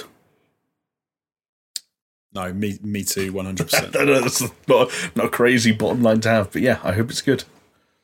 Finally, Jamie, we also got to see um, a trailer for uh, long awaited is maybe the wrong way to say it. I don't know if it's how long it's actually been, but replaced got yeah. a new trailer. Um, it did. It's been a little bit of a weird one with. Uh, we were talking about this before the pod, but replaced the last night these sort of side-scrolling cyberpunk esque um, pixel art, very cool, very uh, sort of almost noiry um, games that were supposed to be coming out, and then yeah, we were in a situation where when was it? Like five years ago, six years ago, we got a really cool trailer for the last night. Oh, God, yeah, I can't remember. I'll have to look it up. Replaced seemed to then replace uh, the last night in our minds because it seemed that last night was never actually going to come out. Um, we then didn't know if replace was going to actually come out or not. Um, but we got another trailer for it in the pre-game for the um, the Game Awards, which is which is really exciting because it's a f- amazing looking game. I can't stress that enough. I'm going to put more stank on it. An amazing looking um, uh, side scrolling faux 3D, sometimes perspective shifting, yeah, futuristic game. I think it was those perspective shifts that you mentioned that kind of like really hit home the quality of what's going on here. It's kind of that fascinating idea of what if we built you know this really detailed pixel art style world, uh, but clearly built it in an engine where we can apply sort of like slightly more 3D, you know, ideas to both not just like the, say the angles of presentation we look at, but clearly also like the lighting models and reflections and the way lots of things works. Like it worked. It was like a super like advanced, you know, super well realized version of a pixel art style world, and that was just really cool to see. And you're right. Like for as long as the last night is is um, AWOL, which um, I'm looking at it now. It's I think the last night was kind of it had its blow up at E3 2017, so five and a half years ago. Um, But obviously, it was in development for many years before that. Um, and I don't think we heard anything from the developers of that game for the entirety of 2022. So, for long live replaced, as far as I'm concerned, like I don't know what the deal with the last night is. I hope we get it at some point, obviously, but yeah, the last night is still in development. Um, but it it's, is, it it's, is it's it's I think it's now completely sort of shifted from and I think they've even said that the game that they end up releasing will not be the game that you saw um, at E3. It will be it'll be a different thing because that was a vertical slice of a game. It never existed. It was more like them ideating on what they wanted to create, and so the reality of what you see finally will be something completely different. Yeah. So then I think replaced coming along and sort of filling that niche of, of giving us what we wanted because everyone was super excited, sort of almost surprisingly think at how much we all wanted a game like um, the last night. Yeah, I don't know if yeah. replace the name is foreshadowing because they knew that it was going to replace the last night, but that might it be seems like it's going to be a real does, thing. It does work, yeah. It, it's I coming mean, to it's Game Pass next year. Yeah, it's coming out. one thing I'd, I'd, actually completely forgotten about, but I think we did talk about at the time, was that the thing that pushed it from 2022 to 2023 was the fact that uh, the developers, Sad Cat Studio, are based in Belarus and uh, the, the, Russia's invasion of Ukraine had an impact on development. Um, right. And uh, that was one of the things that, uh, for the safety of them and their families, they had to relocate and then restart work on replace once they'd done so in around May time. So, yeah, kind of nuts. That sucks. The the number of um, not just them, but like the number of companies that have been affected by that, like Ukrainian companies as well, have been like, yeah, totally, you know, in, in real shit because of uh, global politics. Is is yeah, is, is trash. Um, but hey, enough about that. Let's move on. Let's talk about something else to trash. Let's talk about Bayonetta Origins, uh, Cereza, Cereza, I don't know how to say it, and the Lost Demon. Um, so this is as you as it sounds, the origins of Bayonetta, young Bayonetta, girl Bayonetta, if you like, before she got all sloshy and, and sexy with her glasses, she was a child, just to make you feel really weird about your uh, Bayonetta fantasies. Oh yeah. Um, and now she's um, in a very different style of game. Um, showing off some yeah more more focus on a different art style and some puzzle solving. Not my bag at all. I saw this. I was like, what have they done with this Yeah. character? I, I kind of thought the same thing. I was like, oh, this is like a cool get for the Game Awards. Like, it's a new Bayonetta game immediately after Bayonetta 3. And the more we saw of it, the more I was like, this is for a lot of people, and I'm not one of them. And that's fine sometimes, you know, that not every game is going to be for you. Um, but I had very little interest, even to begin with, in sort of like a Bayonetta prequel or origin story, let alone one that seems to be. I don't mind the art style. Like, it wasn't it's not an ugly game by any means but nothing about it sort of jumped out as me as as, as something i need to play um but I'm going to put it out there, Jamie. Somebody came to them and said, "I've got this cool game," and they said, "Amazing! Can we put Bayonetta into it somehow to make it so we can sell it? Yeah, or can we and- make it young and Bayonetta?" and then they said how much will um how much will you pay us to put bayonetta into it and they th- and they said four thousand dollars for the entire thing and that's our final offer and then that person went out to the internet made a bunch of videos on twitter and said i have been offered an insulting amount of money to have bayonetta put in my game um, and then Jason Schreier actually came out and outed them as a, a rat and a liar crazy turn Wow. i'm, uh, I'm being j- i'm teasing a honestly. rat and a liar. I'm te- He- no, Hellena Taylor is not a rat. She may well still be a liar, but that is up for you, the people to decide. okay. Um, Oh come on, that was a, that was the low hanging fruit. That is the thing. it was, of course, it was. No, I'm only, I'm only teasing. Yeah, no, it was very low hanging fruit, and she was a, she did turn out to be. She did. T- she did technically. No, tell you what. Let's let's be nice. She she turned out to be real fucking bad at maths. That's, Yes. that's uh, And she she maybe not a subject. even potentially obscured some parts of the whole truth that may have been relevant to the you know the the story at hand. something that will be relevant to a lot of people. Jamie is that Returnal and The Last of Us Part One are coming to PC in early 2023. Yeah. So those PC gamers um, can be excited because they're going to get to play two absolute bangers. Uh, Yeah, yeah. Those are two games that people should play, and there may well be people with PCs who have never played either of them. So do both. Um, fuck it. Something that we've spoken about a bit this year because it was supposed to be coming out this year and then it got bumped. Rocksteady's Suicide Squad Kill the Justice League got Yes. a uh, cinematic trailer. Felt a little bit like the only reason this was there was to pay homage to um, Kevin oh, Conroy. I forget his- Conroy, thank you. Um, yes, the the epic voice talent of Kevin Conroy, who is going to be Batman in uh, Suicide Squad Kill the Justice League, despite the fact that he unfortunately died this year. Um, that game still seems like a completely unknown quantity. This was a Yeah. cinematic again; it wasn't gameplay, but it did feel like it was there just to kind of remind us that it's still being made and to give a little shout out to Kevin Conroy. So that was nice. Yes. In, in, in fact, I'd go so far as to say I was almost angry at the nature of this trailer until it became clear that it was a Kevin Conroy tribute. In which case, I was like, oh, okay, that's actually a really nice gesture. Nice to have it confirmed that you know this may well be the last Kevin Conroy outing we get to hear as Batman. Um, I'm not sure if that's confirmed to be the last one ever, but um, certainly the last game you'd imagine. Um, and so in that case, like, yeah, it's a really nice touch. Um, the other weird thing about this that I don't know how many people noticed this, but they did actually announce the release date alongside this. It wasn't in the trailer. The trailer. Ah. That's the thing. The trailer goes to a title card that says "Thank you, Kevin," and then they cut back to Keighley, and Keighley announces the release date, which is May twenty sixth. So they, you know, they, Okay. they've they've put a date on it, and it's you know six months away. So let's see what happens. Um, one thing I'm going to mention as well, though, talking about voice actors, you mentioned the fact um, you were playing Gotham Knights. I am, You yeah, started playing Gotham Knights. Have you had any interactions with Harley Quinn yet? I have, yeah.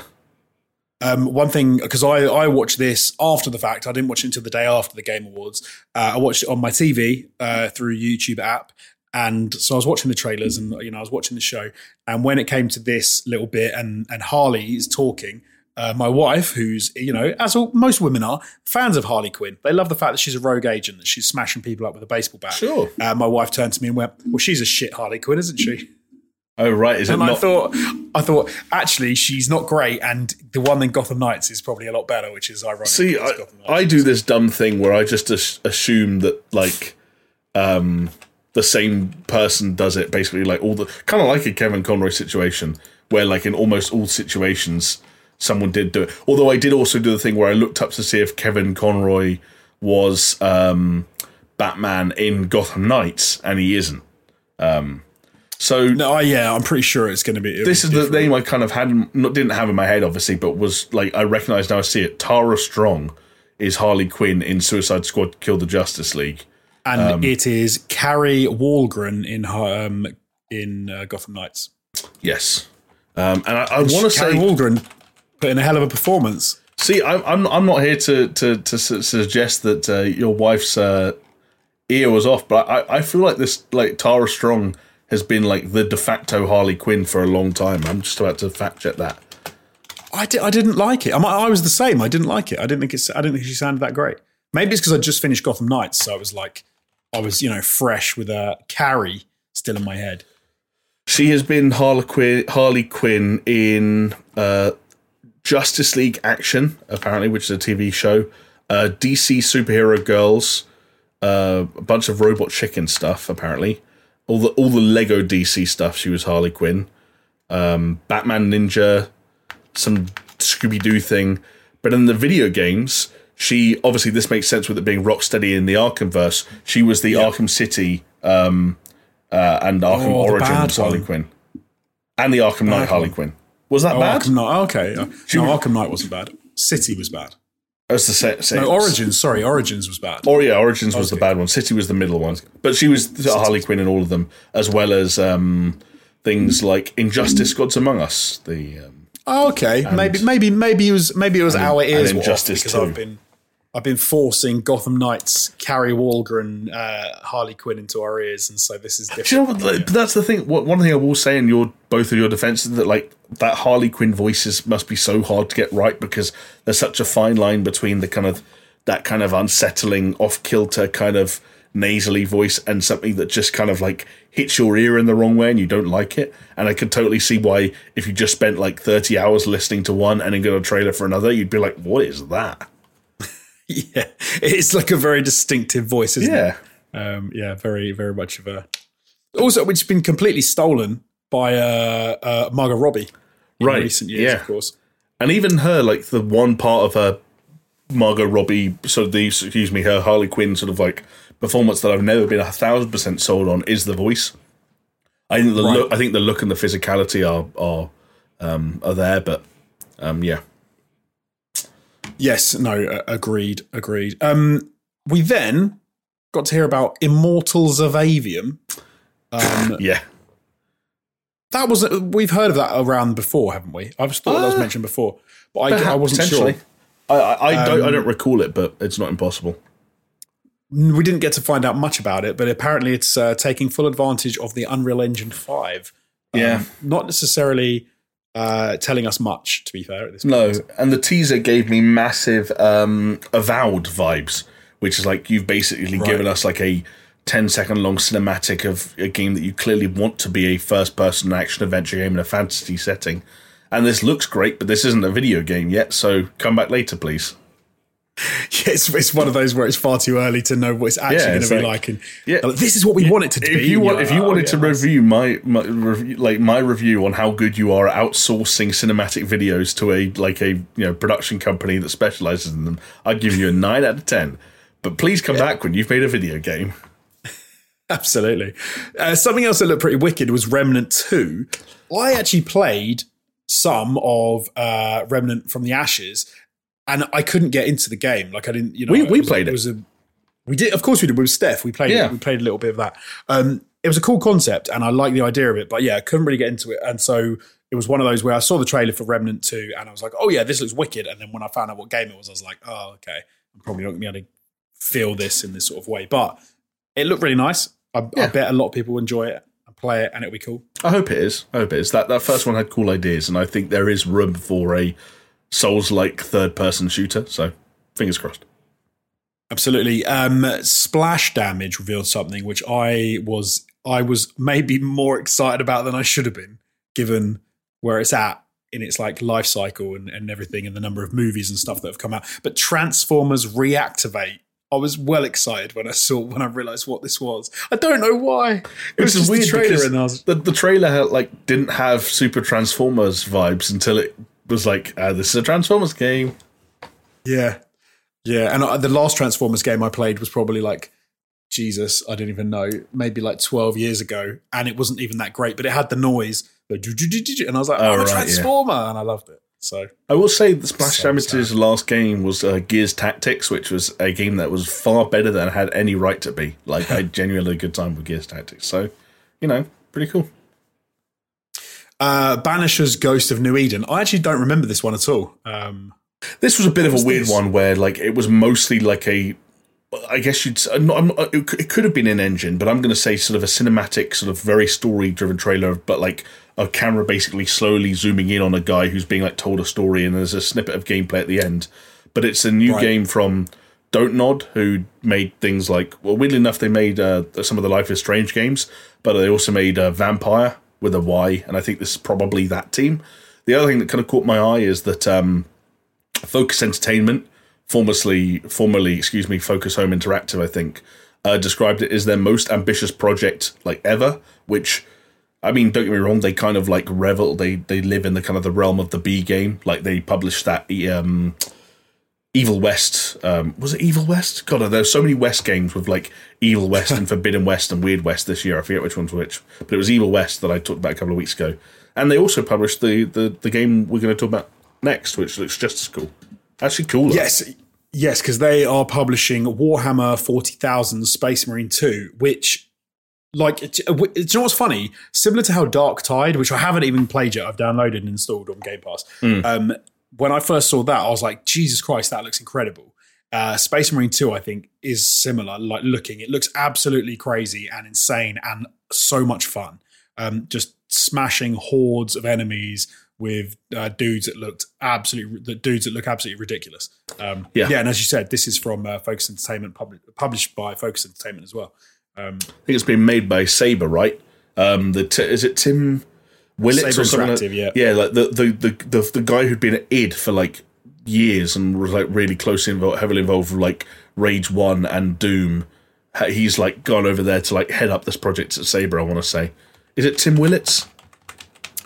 I'm not sure. Yeah, Tim Willits. Um, he was the f- former studio director, Kono, and level designer at id Software, and is now the CCO at Saber. And this is kind of like the first thing that Saber are doing since he left, following uh, the release of Rage Two.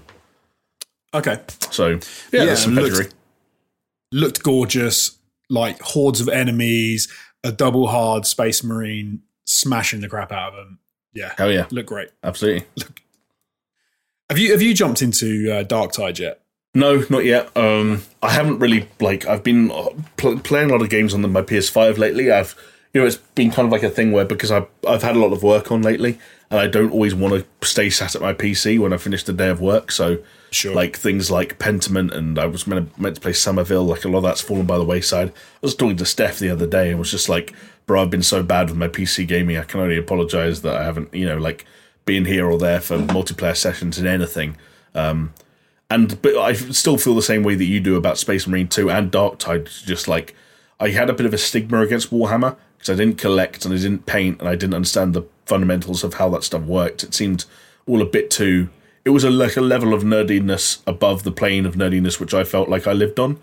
But it is one of those things where I'm like, I can't deny that when they take that franchise or that world and apply it to like a Left for Dead like or a Gears of War like, then I'm gonna have a fucking blast because at the end of the day, you're just embodying really big, chunky dudes with ridiculous armor using fun, outlandish weapons to kill hordes of whatever they are, like whether they're like goblin-y, orky kind of things or weird, grubby, prison dwellery things. Like killing shit's fun, Jonesy. That's that's the that's the one takeaway that video games have given us over the years.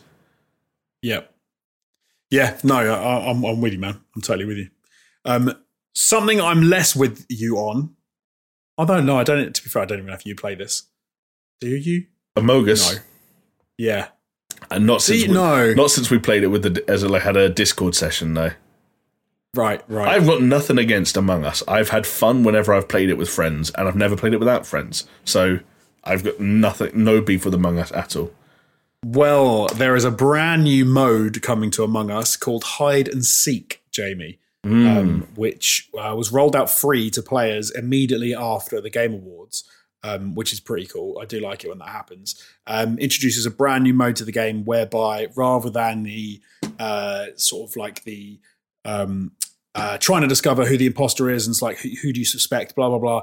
This is um, the crew trying to um, complete tasks and hide from the imposter who is attempting to kill all of the crew members. And exactly what it sounds like, hide and seek. So um, Yeah. yeah, I I think that the devs are trying to get and sort of inject some fresh blood into um, into the game. Obviously, it's been a little while. Yeah, that's one of those ones that I presume is still doing really well. I like, I don't know for sure, but I feel like there have been so many games over the years, like the PUBGs and what have yous, that just kind of like quietly still do ridiculous numbers and make shitloads of money. That I just don't question it anymore. I'm like, yeah, Among Us, it's probably massive.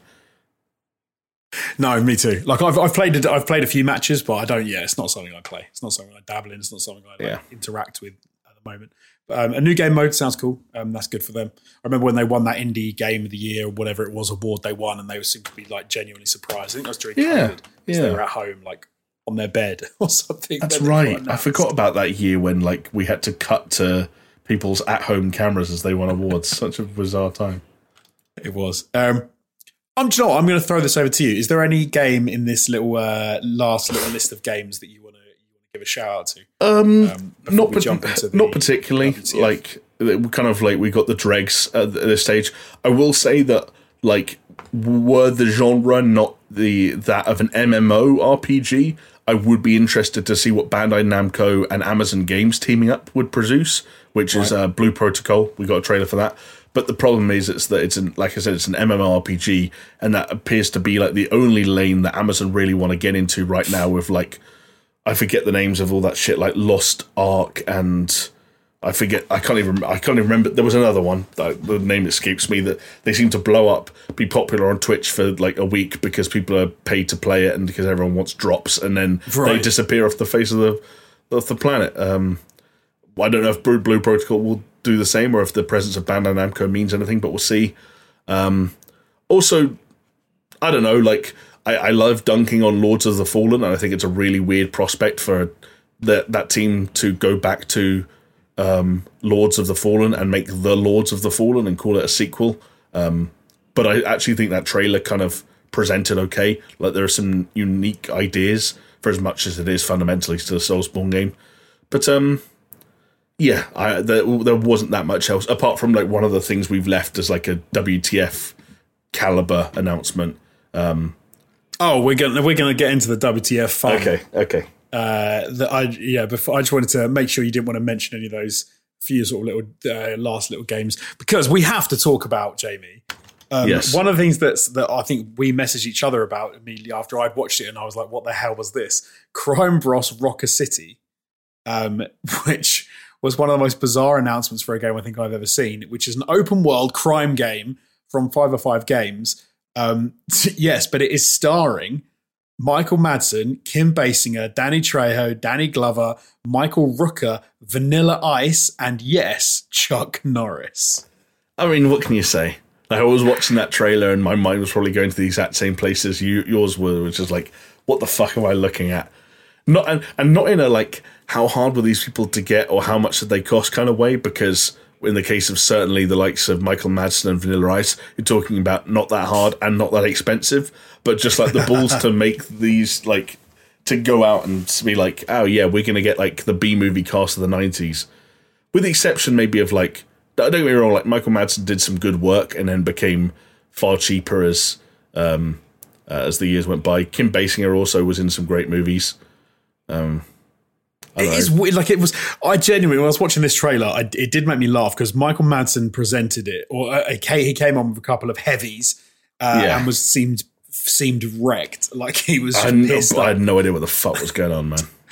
and it was weird, like uh, a little bit slurry, a little bit not quite sure if he wanted to be there. Um, and then when the trailer actually kicked off, and you had Michael Rooker doing it, who gave you know a great like voiceover performance. Michael Rook, Michael professional. Rooker's like, don't get me wrong, I know a lot of it has to do with James Gunn continuing to cast him in everything. Um, but like Michael Rooker's still doing it, and he's great in those Guardians films, and he was great um, for a bit in the the Suicide Squad. Yeah, no, exactly. He's still doing it. Um, some of the other people in the trailer, not so much. Like, as we said, Michael Madsen, Kim Basinger, no idea where she's been for the last 20 years, but, you know, great to see her popping up. Danny Trejo, I feel, probably still is in movies. Um, I don't think I've heard of him being in anything big time since Machete. Um, True, a fair yeah. few years ago now. maybe But like, if you told ago. me that Robert Rodriguez still puts him as at least a cameo in every movie, I'd believe you.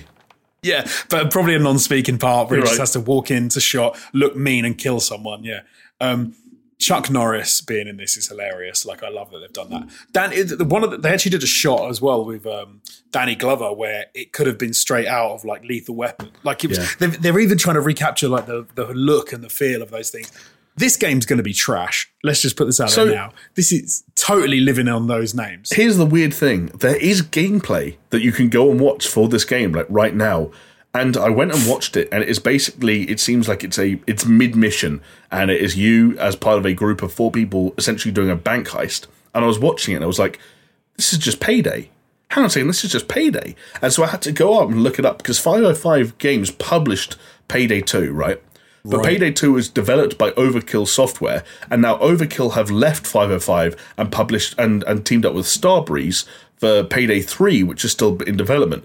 So clearly, unless there was some weird like IP thing where tech got left behind or there was co-owned or whatever, clearly there is no actual Payday DNA in Crime Boss Rockay City. But it was this really weird thing of kind of like a not great looking FPS with some very Payday like mechanics involving like busting it into a vault and getting a load of money pulled out of a bank by helicopter.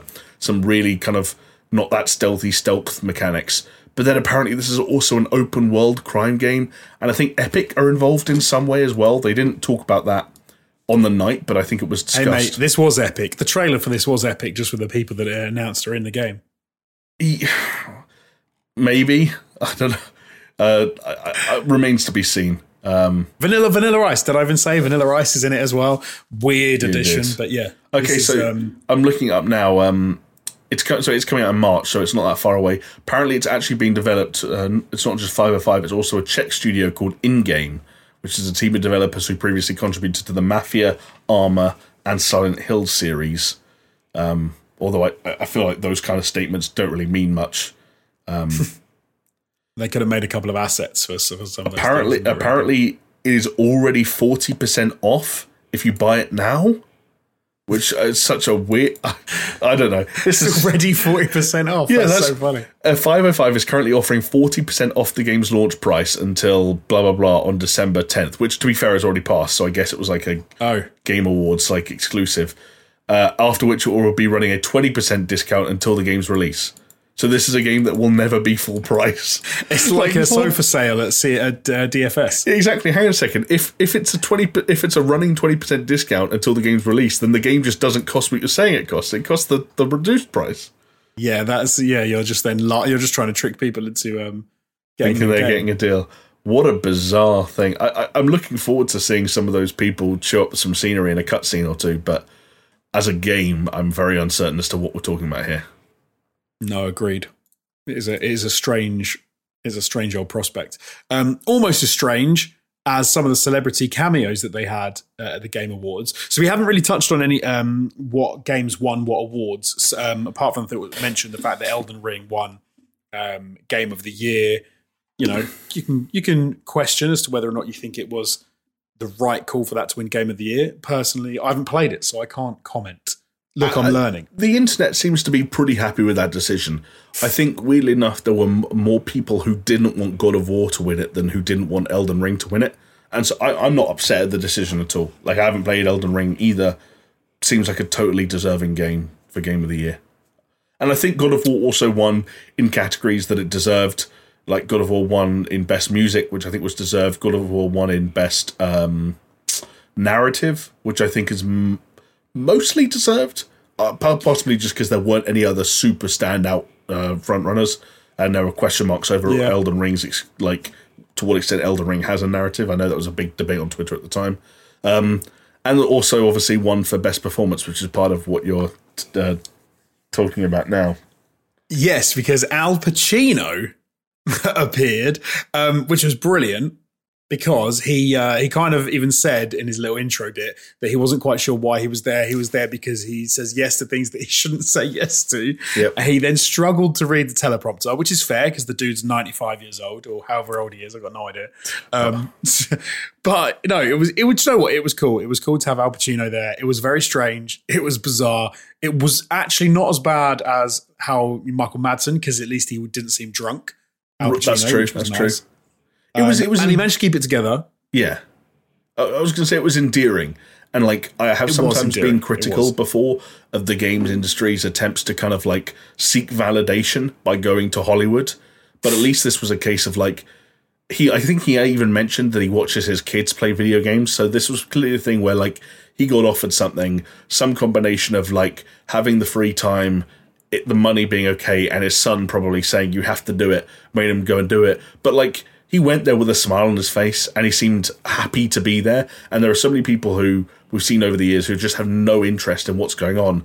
And Al Pacino was like upfront about like like yeah, I'm not a gamer.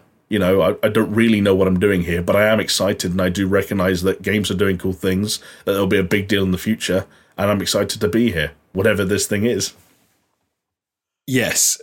I'm glad you said about the fact of, you know, it can get a bit cringy that they try and sort of mix together um, sort of Hollywood and celebs and the Game Awards. That very true. Somebody who didn't think that was cringy at all and who totally went for it, like 100%, was Christopher Judge, who won um, the award for Best Performance. Shout out to Christopher Judge. He did a very good job as Kratos. Um, however, I'm going to guess and speculate that as someone who's probably never going to win an award for his acting at an actual award show for acting, uh, he wanted to take the opportunity to probably milk it for as much as possible. And it almost turned into an Oscars style speech, Yeah. which was weird, man. I, so I was, I was, I had the, um, I was watching it on YouTube on my TV, but controlled from my phone. So you know the old thing on YouTube where you double tap and you can skip ten seconds, right? So I was watching Christopher Judge's speech, and I and he's and he's. I want to thank uh, my mom and my family and my kids, and and I want to thank. And he starts talking about you know his fellow stars and and people making the game and and Sony Santa Monica. All of this is fine, absolutely fine. I got a little bored, shall I say, and I decided I was going to give a little tappy tap and just skip maybe 10, 20 seconds and, until, you know, uh, we got a little bit further up, through yeah. to the end. Do you know what? I tapped. He was still talking. I tapped. He was still talking. I did one of the. I did like a quadruple tap. This is we're talking forty seconds or so. He was still talking. I then did, I, I was then incredulously sitting there going, "Oh my god, he's not leaving!" And I sat there trying to get through this. He spoke for like eight minutes. Um, Yeah. I was laughing by the end at how pissed off I imagine Keighley was backstage, going like, "What is Christopher Judge doing? He's taken up the entire time." And one thing that made it quite funny, though, and to be fair, he he played it for laughs, even though I'm sure he was, you know, boiling Seething. inside exactly. se- seething uh, because they were giving away free Steam decks constantly throughout the length of the show. Um, for, it was like every one every minute or something to It like was, a random view or something. And so yeah, he made the joke that Christopher Judge was doing his best to get more free Steam decks given away. I it's funny because it got to a point where I think Keighley was going to drag out like the next bit of content, and then he didn't. He just cut it super short Yeah. because it was like he was then trying to get back the eight minutes because they were overrunning a bit maybe. Yeah. Um, but man, that was a long. Yeah, uh, it was a long speech and an already long show that Keighley was trying to streamline. So yeah, I, like, I, I love Christopher Judge. All due respect to him, great performance. Um, so happy that he's Kratos. He's brought a lot to that role, but he's also clearly a guy who has a lot of like. He takes his his craft quite seriously, and there's and there's a lot of gravitas to what he says, but also how he says it.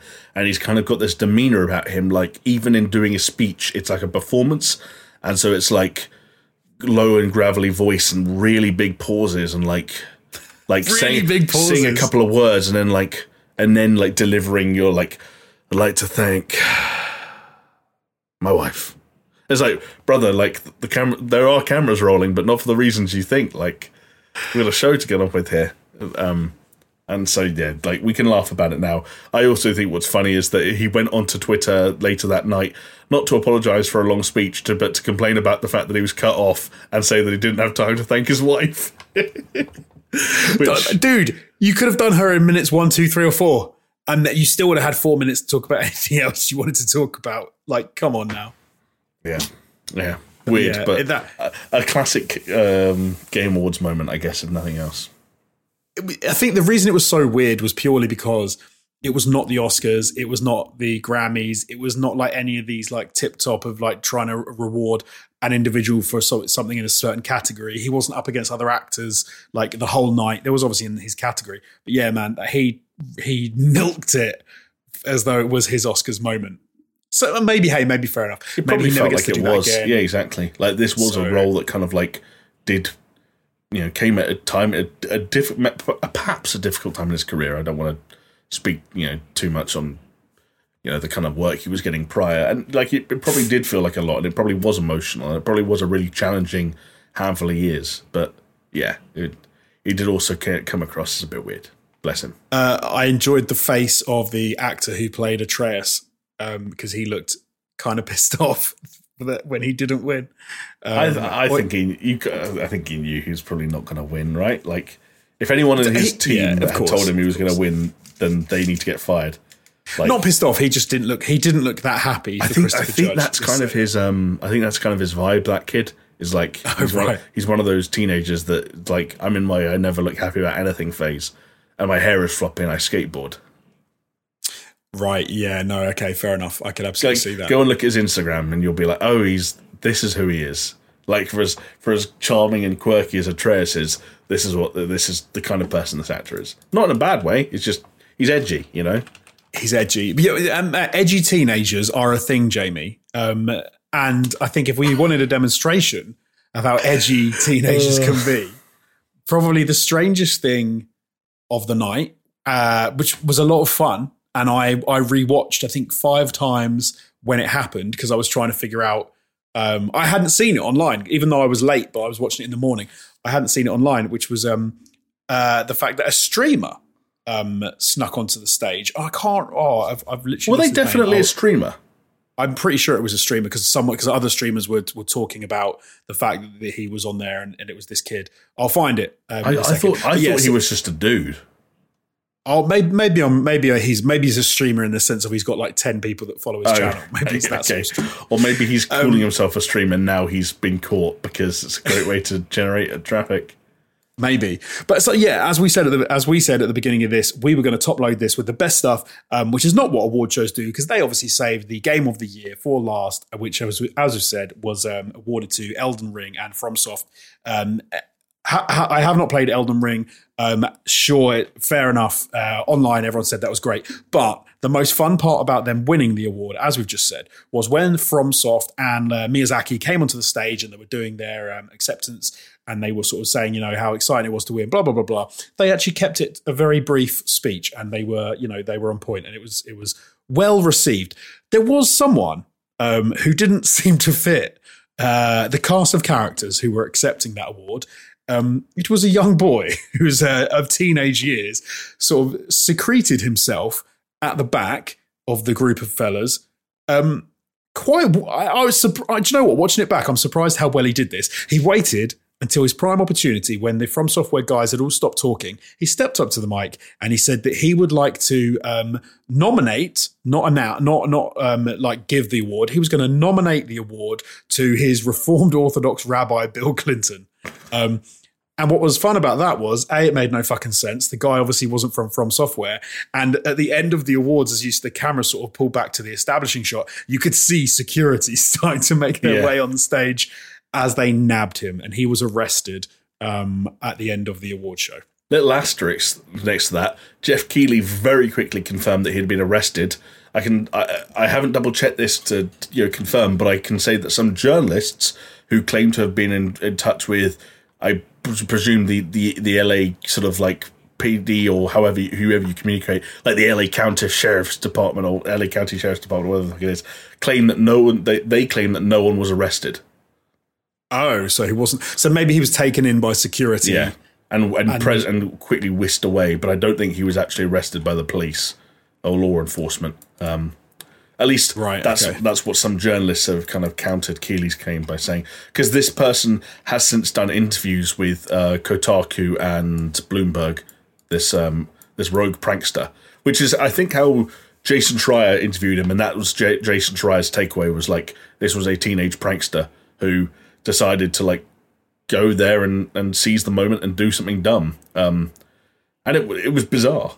And like I was watching, so I was watching it live, and I was like, that person's not supposed to be up there. It's, it's, extremely obvious to anyone with a hint of social skills. The second you watch it, like the way he was standing there, the way he looked at the camera, the way he would shift around, the way he sometimes moved to get in frame and sometimes moved to get out of frame, you're like, that person's not supposed to be on stage. And I suppose in some respects, not to be like the kind of negative Nancy, uh, in some respects, we are lucky that A, he was only up there to make a stupid joke, and B, he did it after the speech from Miyazaki had completely finished and they'd actually got their props and allowed to, you know, truly you know, bask in that game of the year win. But on the other hand, it's like maybe maybe next year make sure no one can walk on stage like somehow like i don't know. I don't know how you figure that out at a live show. I'm sure it's difficult. Like there's kind of works on the honor system. Like don't walk up until it's your turn. But um but yeah maybe figure something out next year or just be a little bit more wary that there's a weird kid on stage with the developers of the game elden ring Yeah, it, um, it was like you said. It was it was super obvious he wasn't supposed to be there. But I suppose if you, d- I then wondered how would you know? Yeah, like who who, who, who wants to who wants to be the guy who goes and drags that person off stage just for Miyazaki to turn around and go like, no, he's with me, and you're like, oh right. my god, I've ruined it. Like no one wants to be like. It's very difficult to know, and I'm sure that's what Keighley was thinking. I'm sure that was Joseph Fares was thinking. Even me, uh, like watching it roll on, I was like he's not doing anything. Like, yes, he looks uncomfortable, but he is just standing there. Like, maybe he is just like, I don't even fucking know. Like, maybe he was not someone's son, but like, I, I, I, I couldn't come up with anything. But it was like, if he's surely if he was going to do something, he'd do something, and then he didn't for a very long time, and he did it, and then he comes up right at the end and says something nonsensical, and we all kind of got on with our lives. Super odd. Uh, was one thing that so I've actually managed to find. So he's he's a YouTuber. The kid is cool, and his name his YouTube channel is Matan Even. Um, right, and he's been around since 2019. He's got about forty thousand subscribers, um, and he is he's done he's done like a, a, few random things to do like protests and stuff in Hong Kong. Um, but yeah, I, no one still knows what this is all about, why he said this, what Bill Clinton being his uh, reform rabbi is. Yeah. But hey, it was um, fun. It Jason was fun. Schreier said, just spoke to the guy who interrupted the Game Awards. He says his name is Matan and that he's 15 years old. Some thought his speech was an anti Semitic dog whistle, but he is almost certainly a Jewish prankster. He understood a question I asked in Hebrew. Um, right. And there's a screenshot of Jason Schreier on what looks to be like a Zoom call or a something or with with um uh, person whose screen name on the call is Matan Shirts. So right. I have I, I don't have a fucking clue. I, I I guess it's one of those again one of those things where like it just it becomes another legendary game awards moment, and like it it's just the most Keighley thing ever that every single year he tries in earnest to like improve the show. He wants it to be shorter. He wants it to be more streamlined, bigger and better announcements, fewer ads like less sort of friction between the show and the viewer, and yet no matter what he does, it's always bookended by the most bizarre shit. Like whether it's bringing in Al Pacino or Christopher Judge's speech or or this kid at the end of it. Like the the biggest head, I feel sorry for Geoff sometimes that the biggest headline is always going to be like about something that's not that not, isn't necessarily a glowing endorsement of the Game Awards, but that's I guess that's just the way people's interest and attentions are drawn. It's funny though, in a way. Like I think Etchy does a really good job of it. That the, the amalgamation of awards, uh, like musical things, because they had so they had um, uh, Hozier doing the uh, song from God, God of, War, War, yeah. They had um, Halsey doing, like we said, the um, Diablo Four song. Then they had like yeah, Pacino, Madsen, and then yeah. There's also the the Game Awards Orchestra, which they did like a medley right, right, of all right. the things, and there's a person, a very passionate uh, flute player in the in the in that orchestra who got a lot of screen time called Flute Guy, who has also already gone viral. He put a video out on Twitter the other day thanking everyone for their reception, uh, and that video on Twitter has got 1.1 million views and over 100,000 likes. Pedro Eustache, aka the flute guy. Um, nice. So, so I, I, love little things like that. It does. It does also remind you of the reach of the Game Awards. That like the dude who played the flute in the Game Awards orchestra went viral and got a 1.1 million view thank you note on Twitter. Like in a, in a, in a world where um, every other award show's dying year on year, I actually I think little things like this kid, uh, Matan Even, and like uh, Pacino being a bit weird, Christopher Judge's eight minute acceptance speech. Like, I think all of that stuff actually kind of adds to it. A little bit of the crazy helps it. Otherwise, if it hmm. went all according to plan, I think it would be a little bit more dull. Um, but because it's the Game Awards, I don't think you you didn't you don't need to inject like Ricky Gervais into it yet to make it um, something people want to watch. I think it's it's it's enough there. The world premiere, like the premieres, are great, and the, the amount of um, uh, access Geoff Keighley gets to like show new stuff off is wicked, and yeah. people that he gets on stage, like just getting Hideo Kojima on there like semi regularly, and Ko- Kojima referencing the amazing podcast that they do together, yeah. like you know, I think he's got good access, and it's uh, I think he should he should be happy weird shit happens because it gets people sure. talking, yeah. gets people tweeting and stuff. And like, like and, and people are watching. Like the numbers across Twitch and all that stuff, and YouTube are still really impressive. And as someone who's ended up staying up till four a.m. or whatever it was, four thirty that night, I didn't regret it. I had a great time. I like. I did like being able to skip, the, mainly the Christopher Judge speech. Uh, yeah. Fair enough. Yeah, I mean, it might, it might have been nice with hindsight, but yeah. um, but hey, uh, talking about things that go on for four hours, this podcast is not one of them. So um, I think with that, uh, we will bring it to a close. So thank you so much, Jamie, for being here. Thank, um, you, thank you to everybody out there for watching. Thank you to our Patreons, patrons over at patreon.com forward slash super, forward slash super show pod uh, for supporting us. Um, as I said before, we are on podcasting platforms, we're on YouTube, um, and you can catch us at paisleyradio.com on Thursdays at 10 p.m. Thank you, everyone, for watching with us, and we will see you next week. Bye. See ya.